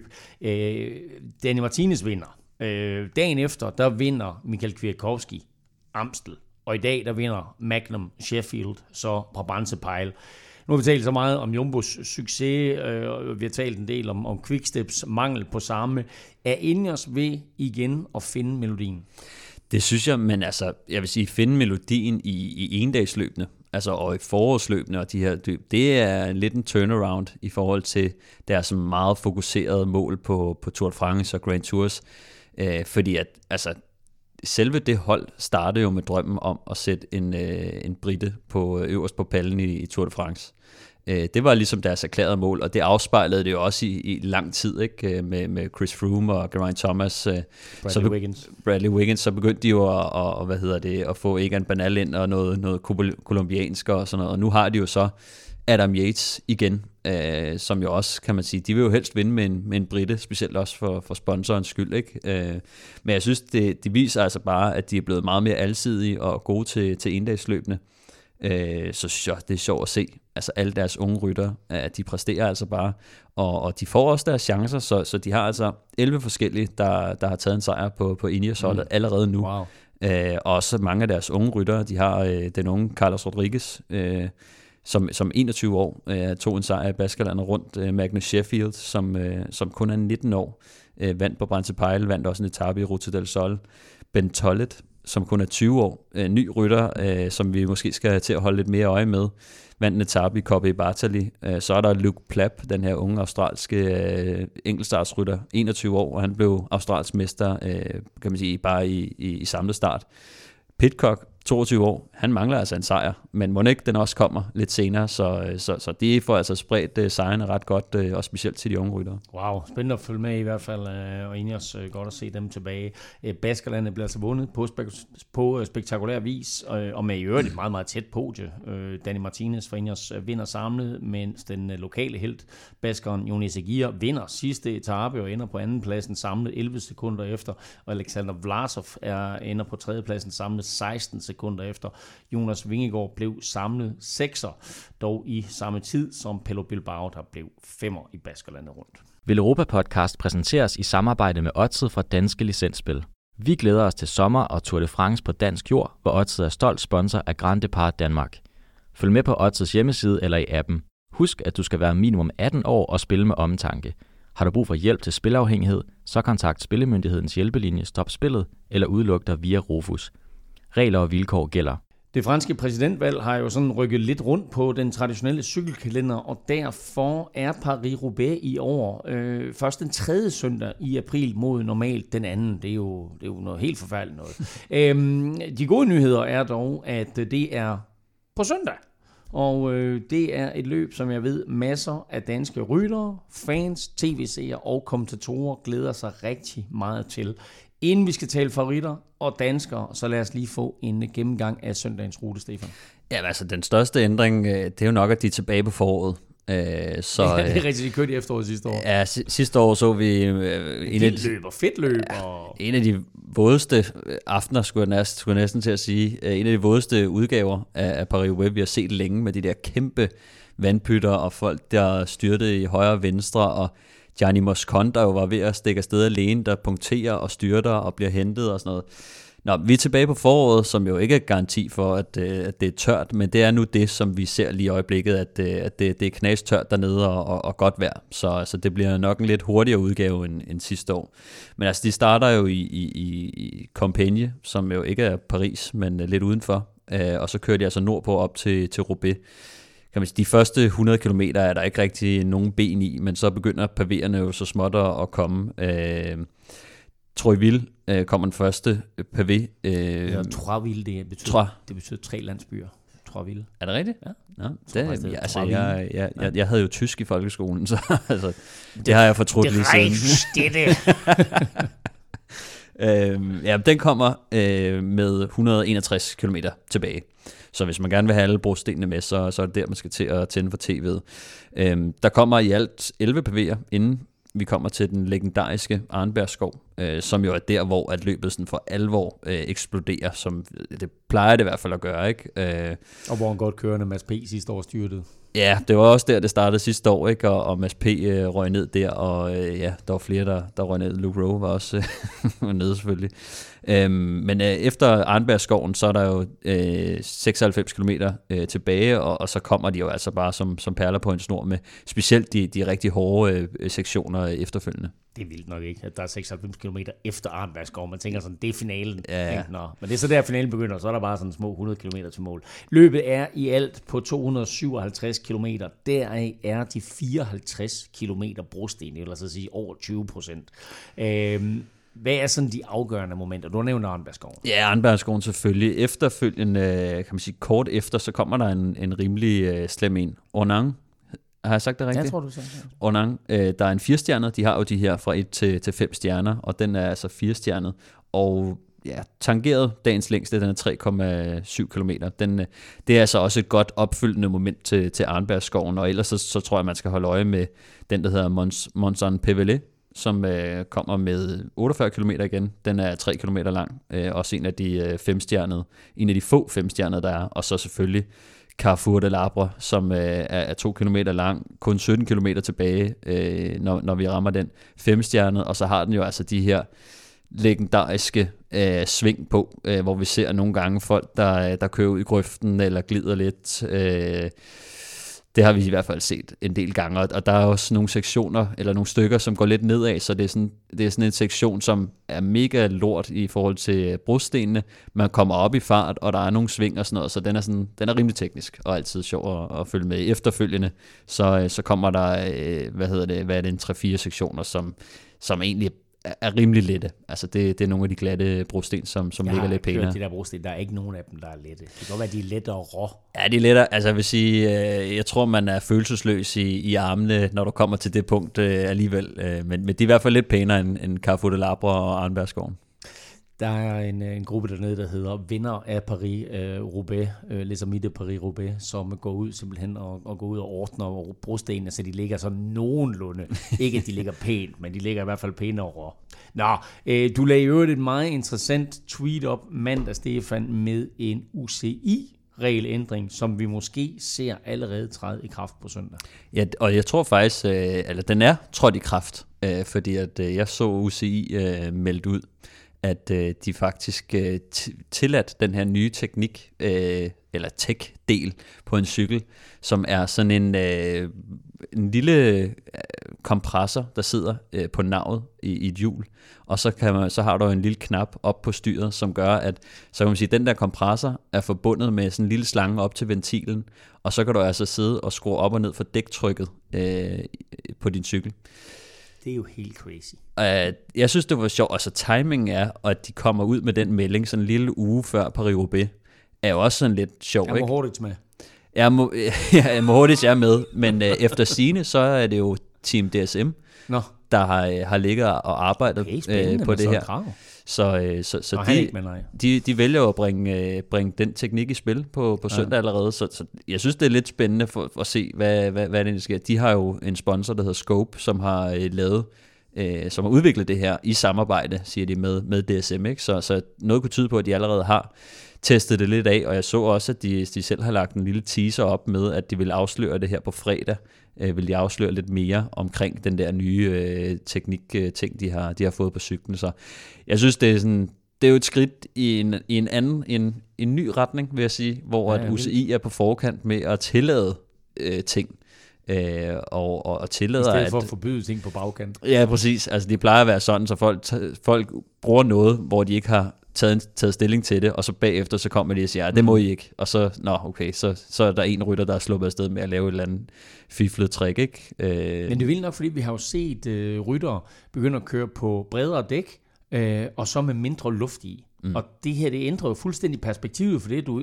fordi du så på, øh, når de er på almindelig landevej, kan smide mere luft i, og når du så rammer de der brosten, så kan du tage lidt luft ud. Ja, det er, jo, det er jo det der det smarte ved det, kan man sige. Ikke? Altså, øh, vi ser jo, altså det jo betyder rigtig meget i forhold til rullemodstanden. Altså, der, der er rigtig meget at hente i forhold til, at øh, de fleste ser vi køre med, øh, med meget lavt dæktryk øh, for at få bedre greb, øh, og for at kunne få kan man sige, mindre stød og, og bedre rullemodstand på brostenene. Så er det et spørgsmål om, øh, hvor meget, øh, hvad hedder det, altså hvor, hvor, hvor vil du have øh, modstanden, ikke? Altså, øh, og, og hvad er det rigtige mix egentlig? Øh, kan man sige, hvis det regner, så, så tager man måske lidt ekstra ud af, ud af dækkene. Øh, og, og sådan er det. Vi så, jeg tror, at Lizzie Dijkland kørte med, sidste år vandt hun jo damernes periode, hun kørte med sådan noget 2,2 bar. Mm. Øh, og normalt så ligger man jo på de der mellem, mellem 7 øh, og, øh, og 8, ikke? Øh, så, så, så, så det, det, det, det er lidt forskelligt, hvad folk kører med. Der er mange, der har øh, stærke holdninger til det. Øh, jeg vil tro, at der er mange, der ligger omkring øh, et sted mellem 3 og 4. Øh, nok, nok måske nærmere 4, men altså hvis man kan vælge mellem 8 og, og 2, så er det da helt genialt. Øh, ja, ja. Så er det da ramt. Men det er også det der med, øh, har man lyst til at skifte hjul? Altså vil man køre på højt tryk og skifte inden brostenene? Det har vi set nogen gøre, blandt andet Sagan har gjort det før. Ikke? Der er nogen, der synes, det er for stressende at gøre, så de lever bare med, med lidt lavere dæktryk øh, det første stykke. Men det, det er sjovt at se et cykelløb, som er med til at presse øh, holdene og, og hvad hedder det, sponsorerne til at udvikle nyt materiale. Jeg ved ikke helt selv, hvad jeg synes om det, men, øh, men, øh, men nu får vi se, om det virker. Jeg kan se, Kasper P. han er med for Team DSM. Så han er i hvert fald på den officielle forløb ja. startliste. Han er så kedelig, fordi når Jamen, jeg spørger... han, han vinder jo nu jo. Ja, men når jeg skriver til ham øh, om, om noget drama på holdet, så gider han ikke rigtig svare. Så når der ikke sker noget, så vil han gerne svare. Så jeg, jeg, jeg droppede faktisk at skrive til ham, for jeg tænker, at han gider sikkert ikke at, at, at udtale sig om det endnu. Men, øh, men det kan være, at vi kan tale med ham bagefter. Lad os håbe det. I hvert fald så må vi jo sige, at DSM de er nu kæmpe favoritter til, at en, en af deres ryttere vinder. Men hvis vi sådan lige ser bort fra danskerne, øh, hvem er så de store favoritter? Ja, men altså, the, the usual suspects, uh, Van der Pol, Mads Pedersen. Jeg sagde bortset fra danskerne. Um, ja, så er det jo ikke Mads Pedersen. uh, så, er det, så er det Stefan Kyng, uh, Christophe Laporte. Altså, vi har den der Wout van Aert. Uh, han har jo haft corona.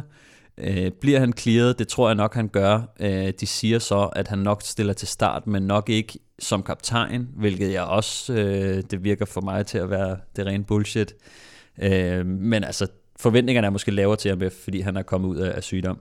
Nå, men øh, Philip Uganda er et andet sjovt navn, som jeg også lige vil smide ind i mixet. Øh, Kim, spændende navn, ja. Kim snakkede, har snakket en del om ham, men det har jo været hans, øh, et af hans store mål på, på sæsonen at køre godt her, og har jo også øh, ligget og, og kørt øh, inde på banen øh, bag Derni for at få, få ekstra topfart.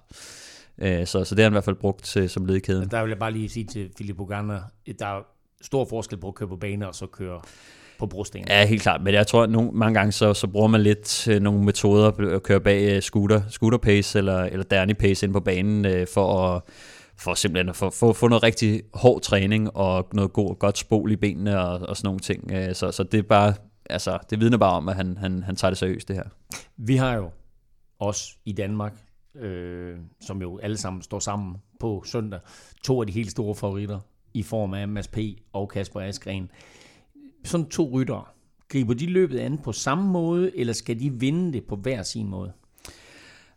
Jeg tror mere eller mindre, at de går til det på, på samme måde. Altså, jeg tror også, efter at vi har set Askren øh, udvikle sig til at få en lidt bedre spurt. Altså specielt efter Flandern rundt, da han slog øh, Van der Pol, snakkede han selv om, at han, han, han var begyndt at stole mere på sin spurt. Øh, og det, altså det gjorde han jo Flandern rundt, hvor vi alle sammen sad og tænkte, du bliver nødt til at angribe udefra. Ikke? Der sad han og ventede på spurten, og, og vandt over Van der Poel, og efterfølgende sagde, at han havde vendt sig til, at han skulle stole mere på sin spurt. Ikke? Så, så jeg tror egentlig, de, de, øh, de kommer til at gå til det på lidt samme måde. Måske, øh, alt efter hvem der sidder i gruppen, kunne jeg forestille mig, at Askren alligevel øh, var den, der måske prøvede at gøre løbet hårdt, eller prøvede at stikke lidt øh, udefra. Og så har vi sådan en, en fyr som Mads P. og for en sags skyld også Kasper Askren, der så så godt ud i, uh, i Flandern rundt. Og når man så siger Flandern rundt, så siger man også Bakker og Hellingen. Mm. Her der har du brosten, men du har ingen bakker. Altså, det ligger skide godt til de to danskere. Det, det synes jeg i hvert fald. Altså, det, det er jo nogle gange det, som, øh, som, har, som har gjort lidt ekstra ondt øh, på, på vores gode danskere. Det, det har været de her skidebakker.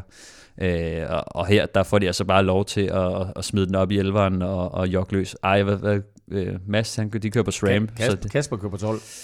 Kasper kører på 12. Øh, ja, ja, hvad hedder det? Um, Mads B, han, de kører SRAM, så de har 10'eren, ikke? Men, men det er bare en stor mølle og, og derudad. Vi har også uh, Mads Wirtz til start. Uh, han så ikke så super godt ud i dag i Brabantse Pejl. Havde lidt problemer mm. på stigningerne. Nu er der som sagt heldigvis ikke nogen stigninger her, så lad os håbe, at han kan sidde med. Prøv at høre, han vandt altså Paris Roubaix som junior uh, i, i 2012. ikke? Jamen, uh, det er jo meget sjovt at tænke på, ikke, at han har vundet det løb der. Uh, William Blume-Levi er med for Uno X, og så en Mikkel Bjerg uh, er med for, uh, uh, hvad hedder de? UAE. Uh, UAE. Det lille hold. Det, det lille hold, ja. Uh, Han er vel nærmest den største stjerne, der er han ikke det? Øhm, nu ved jeg ikke, hvilken rolle Mikkel Bjerg han har på søndag, men kan han ikke godt køre et solidt Paris-Roubaix? Jeg kunne forestille mig, at, at, at altså, han er i hvert fald typen, øh, og har en, en, en, en altså, bumstærk, så, så det kan han jo godt, men jeg vil tro, at de har jo stadig øh, en mand som, øh, som Matteo Trentin på holdet, som, øh, ja, altså, jeg ved ikke, om han kan klare sig selv. Jeg, jeg, man kunne godt, jeg tror i hvert fald, at, at Mikkel Bjerg måske kan få lov at, at gå efter noget tidligt øh, udbrud. Øh, det, det tror jeg godt, han gør. Vi har jo set, at, at det har lykkes, øh, specielt for Florian Vermeers sidste år, som jo sad med i det tidlige udbrud, og som blev hentet øh, lidt efter Arnbergsskoven, og, og så ender han jo altså med at, at sidde med i favoritgruppen alligevel, øh, og, og blive to i løbet. Så noget, jeg tror, han har ligesom øh, vist for mange af de håbefulde øh, udbrydere, at øh, det kan altså godt lade sig gøre øh, hvis bare man, man kan undgå den der vanvittige tryk på, øh, på, på de første pavéer og, og, øh, og den der positionskamp, der er om det, det, det, det er et lille nåløje, man skal igennem. Og så er Mathias Norsgaard i øvrigt også med for øh, Movistar. Øh, dem nogen, der også er med, det er Danske Spil. Otto fra Danske Spil, de er nemlig med som partner igen på Velropa Podcast, og øh, du kan hver uge finde øh, de klassiske Velropa Specials på Odds.dk. Stefan Staltip, Plæsners Podie og Velropas vinder. Og så af og til, når jeg lige sådan føler for det, så kan du også finde øh, Claus' kub derinde. Og resten af foråret, der kan du spille med i Odds-quizzen og vinde 200 kroner til din øh, blå konto på Odds.dk. Du får fem udsagn og skal ganske enkelt forudsige, hvilke af de fem udsagn, der går hjem. Du finder konkurrencen på vores Facebook-side, og det er som altid facebook.com-velropa. I denne uge naturligvis med fokus på Paris-Roubaix. Og øh, nu skal vi så se, om der var nogen, der ramte plet i sidste uge, som jo var første gang, at vi øh, kørte Ortsed-quizzen. Øh, der var fem udsagn, og der var lige nøjagtigt 0 af de fem udsagn, der gik hjem. Men det var der faktisk fire af jer derude, der havde forudset. Og af de fire, der har vi trukket en vinder, og vinderen blev, kan jeg få en trommesolo? Tak for det. Søren Myrup Andreasen. Ja! Øh, så tillykke med det, og fedt, at du spillede med, Søren. Der er 200 kroner på vej i din retning. Alle har chancen igen i denne uge. Vi lægger en ny odds quiz op på vores Facebook-side i morgen torsdag, og så har du altså ind til starten af Paris-Roubaix på søndag til at deltage. Der er kun tre krav for at være med. Du skal være mindst 18, du skal bo i Danmark, og så skal du have en blå konto hos Odds for at kunne modtage din præmie, hvis du vinder. Og sådan, hvad skal vi sige, øh, til denne uges odds-quiz, så får du her in absentia lidt hjælp fra øh, Kim Plesner. Det er monumenttid, det er Paris-Roubaix, og derfor så skal vi ligesom med pavéer selvfølgelig have stjerner fra 1 til 5, og det er øh, Kim, der leverer dem. Men, Stefan, det er dig, der har dem. Ja, jeg læser dem op i, i, i Kims øh, fravær i dag. Godt. Jamen, så starter vi med en stjerne. Jamen, der har vi Jasper Støjven, øh, holdkammerat til, til Mads Pedersen, øh, som jo ah, måske har været lidt glemt, men, øh, men stadig øh, har vist godt niveau og jo kommer til at udgøre makkerpar med, med Mads, så må ikke han sidder der. Så har vi Stenjek Stiber fra Quickstep, øh, og så har vi Fermiers er det igen sådan en dobbelt op? Ja, det er igen sådan en øh, sådan fesen en, han, han lavede der. Øh. Vi har Florian Vermeersch, den, den unge af dem, som blev to år sidste år øh, på et øh, rigtig flot øh, udbrud tidligt. Og så har vi Gianni Vermeersch, som, øh, som også er en stærk rytter. Så skal vi have to stjerner. Så har vi Quicksteps øh, Florian Senechal, øh, som jo også har været en af de gode rytter på Quickstep i år. Måske uden de helt store sejre, men øh, har vist i hvert fald højt niveau. Så har vi Dylan van Barle, som jo, altså, han er bare en fed rytter, ikke? Og har jo altså også vist os i år, øh, hvor, hvor dygtig han er, specielt i Flandern rundt. Og så har vi altså Heinrich Hausler, som jeg ved ikke, hvad det må være Kims øh, sjove fidus. Altså han, jeg tror, det var det sidste år, hvor han øh, bare viste sig bumstærkt frem, og, mm. og bare var meget aggressiv i, og, og han kørte bare i udbrud hele tiden, øh, men, men blev så også hentet, og så, så forsvandt han måske lidt i, i finalen til sidst. Jeg vil rose Kim for at have, have været rimelig skarp i år. Altså han så Matt Waffer, og mange af os andre så ham. Øh, så det her, det kan være, at det er, det er Kims helt store outsider, Heinrich Hausler, der på to stjerner. Vi skal have tre stjerner. Endnu en quickstep-rytter kan vi starte med. Yves Lampard. Øhm, ja, den, øh, altså han var der sidste år. Øh, jeg synes ikke rigtig, han har været det år, men det kan være, at Kim har, har set noget der. Så har vi bumstærke Nils Pollitt, øh, som jeg faktisk øh, tror kommer til at køre det okay. Han er jo også som skabt til det her cykelløb mm. øh, en, en rigtig stor og stærk øh, herre, som, som kan træde nogle vat. Øh, glæder mig til at se ham. Han, han var også godt med sidste år. Så har vi Jumbo Vismas Mike Tønnesen. Mike Dønnisse. Mike som, Dønnisse Altså, som jo også er en fed rytter, synes jeg. Øh, jeg har måske ikke set så meget til ham øh, i år, men, øh, men det kan være, at han, øh, han lige får det timet i år. Der er jo Vaut, som er et spørgsmålstegn, så, så det kan være, at øh, de andre Jumbo Fisma-ryttere, de får lov til at, at stikke næsen lidt frem. Øh, jeg kan sige så meget, at jeg ved, at Wout van Aert, han er en del af odds og ham har Kim altså ikke taget med i sine stjerner, fordi Kim han er i tvivl om, at Wout van Aert han overhovedet stiller op. Vi skal have fire stjerner. Så har vi Christophe Laporte, som Kim mener nok bliver den, øh, den, det største eller bedste bud på et uh, Jumbo Visma-resultat. Uh, han har også vist sig bumstærk, uh, specielt når Wout van Aert var der, men uh, nu skal han jo også vise, at uh, han også kan uden. Så har vi Filippo Ganna, som Kim åbenbart har kæmpestor fidus til. Uh, Jamen, jeg har også hørt, at han har kørt noget Danny Pace. Ja, det, jeg har også, det har jeg også hørt en klog mand sige engang. uh, jeg ved ikke, altså han er jo også uh, god. Uh, jeg synes, man har set ham, øh, hvad fanden var det, Giroen øh, sidste år, hvor han øh, kørte virkelig, virkelig stærkt på øh, en, gru, øh, en grusetappe, hvor han, sådan, hvor han overrasker mig lidt teknisk. Øh, jeg ved ikke helt, om, om, om han er dygtig nok teknisk øh, til det. Det får vi at se, men han har i hvert fald styrken. Øh, Stefan Kyng er også på fire stjerner, og er også bare en, en type, som ofte plejer at være der, og ofte plejer at, at lukke en masse angreb, og, og så ikke vinde alligevel til sidst, men øh, han plejer at være Præcis. Nå, så skal vi have øh, de tre store. Vi skal nemlig til fem stjerner. Jamen, det kommer nok ikke bag på nogen. Øh, Van der Poel er der, og øh, Mads Pedersen er der, og Kasper Askren. Wow. Ja, det er to, vanvittigt. To danskere blandt de tre største favoritter, og det er ikke kun Kim, der ser det på den måde, det gør alle de internationale bookmaker også. Uh, Mads P. er faktisk den største favorit blandt alle rytter til det her løb. Det er altså, helt crazy. Ja, det er helt vildt. Altså, var han ikke også delt med Van der Poel, sådan lige i forhold til bookies? Øh, men øh, ja, jeg, jeg tror sgu også, jeg har stor fidus til, til Mads P., og det sagde jeg allerede øh, fra starten af året, da han, øh, da han jo øh, tog sin, sin allerførste sejr, og, og han har jo altid snakket om på OB, og, og det er det, han allerhelst øh, vil vinde. Nu, altså det, har også vundet den som junior. Ja, det har han. Altså, dansk, der er mange danskere, der har vundet øh, junior Roubaix, faktisk. Hvad? Tre, tror jeg kun. Nej, jeg tror, der er flere. Er der det? Ja, jeg tror, der er flere. Men det kan vi lige tjekke op på. Jeg tror Mads Wirtz, Mads P. og hvad hedder han? Øh, øh hvad hedder han? Barclays. Barclays. Ja. Jeg tror også, jeg kan ikke huske, om øh, Kasper P. også har vundet, men jeg, jeg er ret sikker på, at der er flere. Øh, det, oh, okay. det, jeg, jeg kigger lige efter. Jamen, får jeg et point, hvis det er sådan, der ikke er? Hvad? Får jeg et point, hvis der ikke, hvis der ikke er flere? Jeg siger, at de tre har vundet. For, jeg, siger, der ikke jeg, andre, jeg siger ikke, at der er andre juniorrytter, der har vundet. Øh, får jeg et, hvis... Hvis der, øh, hvis der er flere, ja, hvis du kan nævne vedkommende. hvis Kasper P. har vundet, så får du en. Så får du, så får du et point. Paris-Roubaix Juniors. Øh, det var et meget mærkeligt navn, synes jeg. øh, du har sgu ret. Du har sgu ret. Ja. Øh, Kasper P. han blev to år efter Barclays øh, i 2014. Men øh, det har også kun været kørt siden 2004. Og ved du, hvem der vandt der? I 4? Ja. Øh, det gjorde... Nej.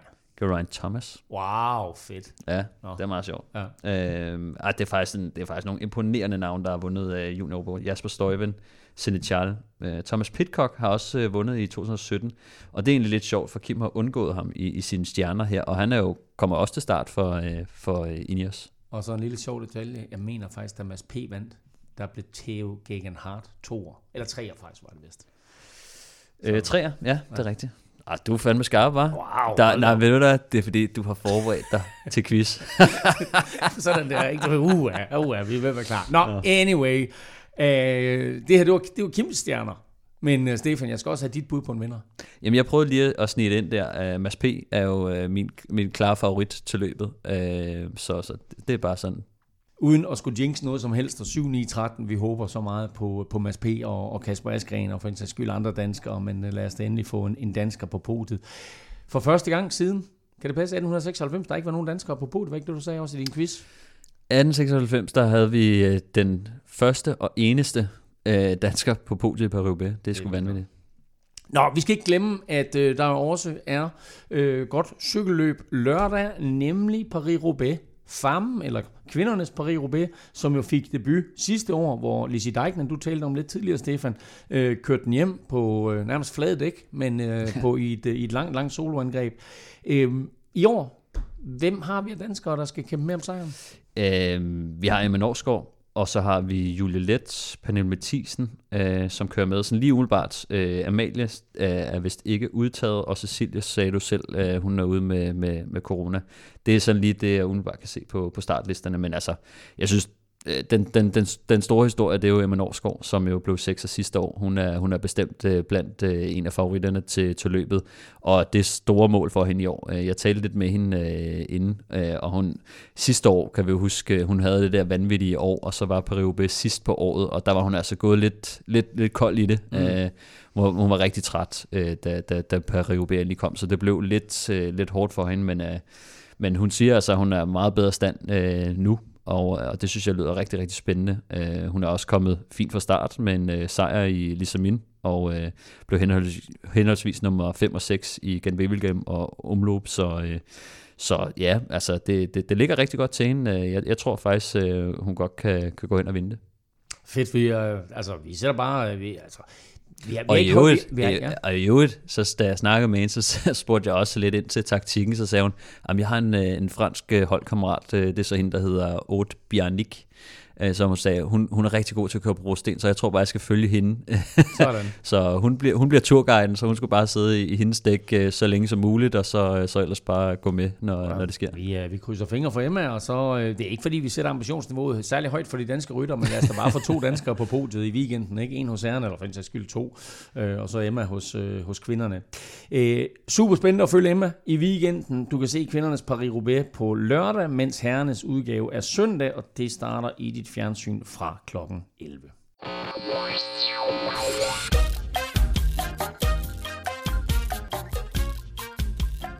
Og nu skal vi selvfølgelig have fundet afgørelsen på quizzen, og det er jo mig, der bliver quizzet i dag. Mm. Og øh, Stefan, øh, jeg har to point. Du har fem, og Kim har seks, og jeg kan faktisk, jeg har lige scoret et point.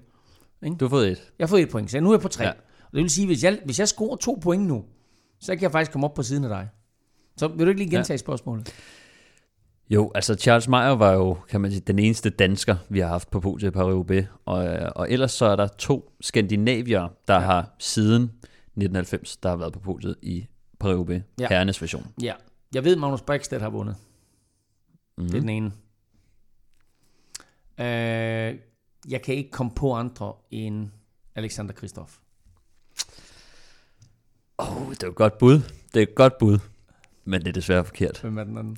Thor Hushovd. Ah! ah. nej, nej, selvfølgelig, selvfølgelig, selvfølgelig er det Thor Hushovd. Men, øh, Hvorfor er han Det skal jeg da huske det der. Ej, hvor er det dumt. Ej, hvor er det dumt. Men altså, vi er helt tilbage i 2010, da han blev toer, og okay. han blev nummer tre i 2009. Så han, er, han har været to gange på podiet. Nå, men jeg opdaterer stillingen herinde. Jeg har nu fire point. Så Kim fører fortsat med 6, du har 5, og jeg har nu 4. Efter kun at have deltaget i tre quizzer. Jeg synes, det er meget imponerende. Hey, mega fedt. Vi glæder os sindssygt meget til på søndag. Vi er naturligvis tilbage med Velropa Podcast i næste uge med forhåbentlig et skønt tilbage kig på årets Paris-Roubaix, og så kigger vi frem mod det næste monument, og allerede næste weekend, når Liège-Bastogne Liège køres. Og så har vi også resultatet, når vi kommer tilbage på onsdag af Flesh Vallon. Det køres jo øh, netop på onsdag. Og hvis du vil vinde Velropa Cup, så hop ind og støt os på tier.dk. Hvis du ikke helt ved, hvad du skal lytte til nu, må jeg så anbefale podcasten NFL-showet, hvor undertegnet sammen med Thomas Kvartrup lige har optaget det, vi kalder March Madness 3. Indtil vi høres ved, så kan du følge Kim og Velropa på Twitter, på Snablag Velropa. Stefan finder du på Snablag Stefan Djurhus, og undertegnet finder du alle steder på Snablag NF Elming. Tak for nu. Tak fordi du lyttede med. Tak til alle vores støtter på tier.dk. Uden jer, ingen Velropa podcast. Og naturligvis tak til vores partnere, HelloFresh og Odset. Støt dem, de støtter os. Au revoir et bienvenue au pavé de Paris-Roubaix. うん。うん。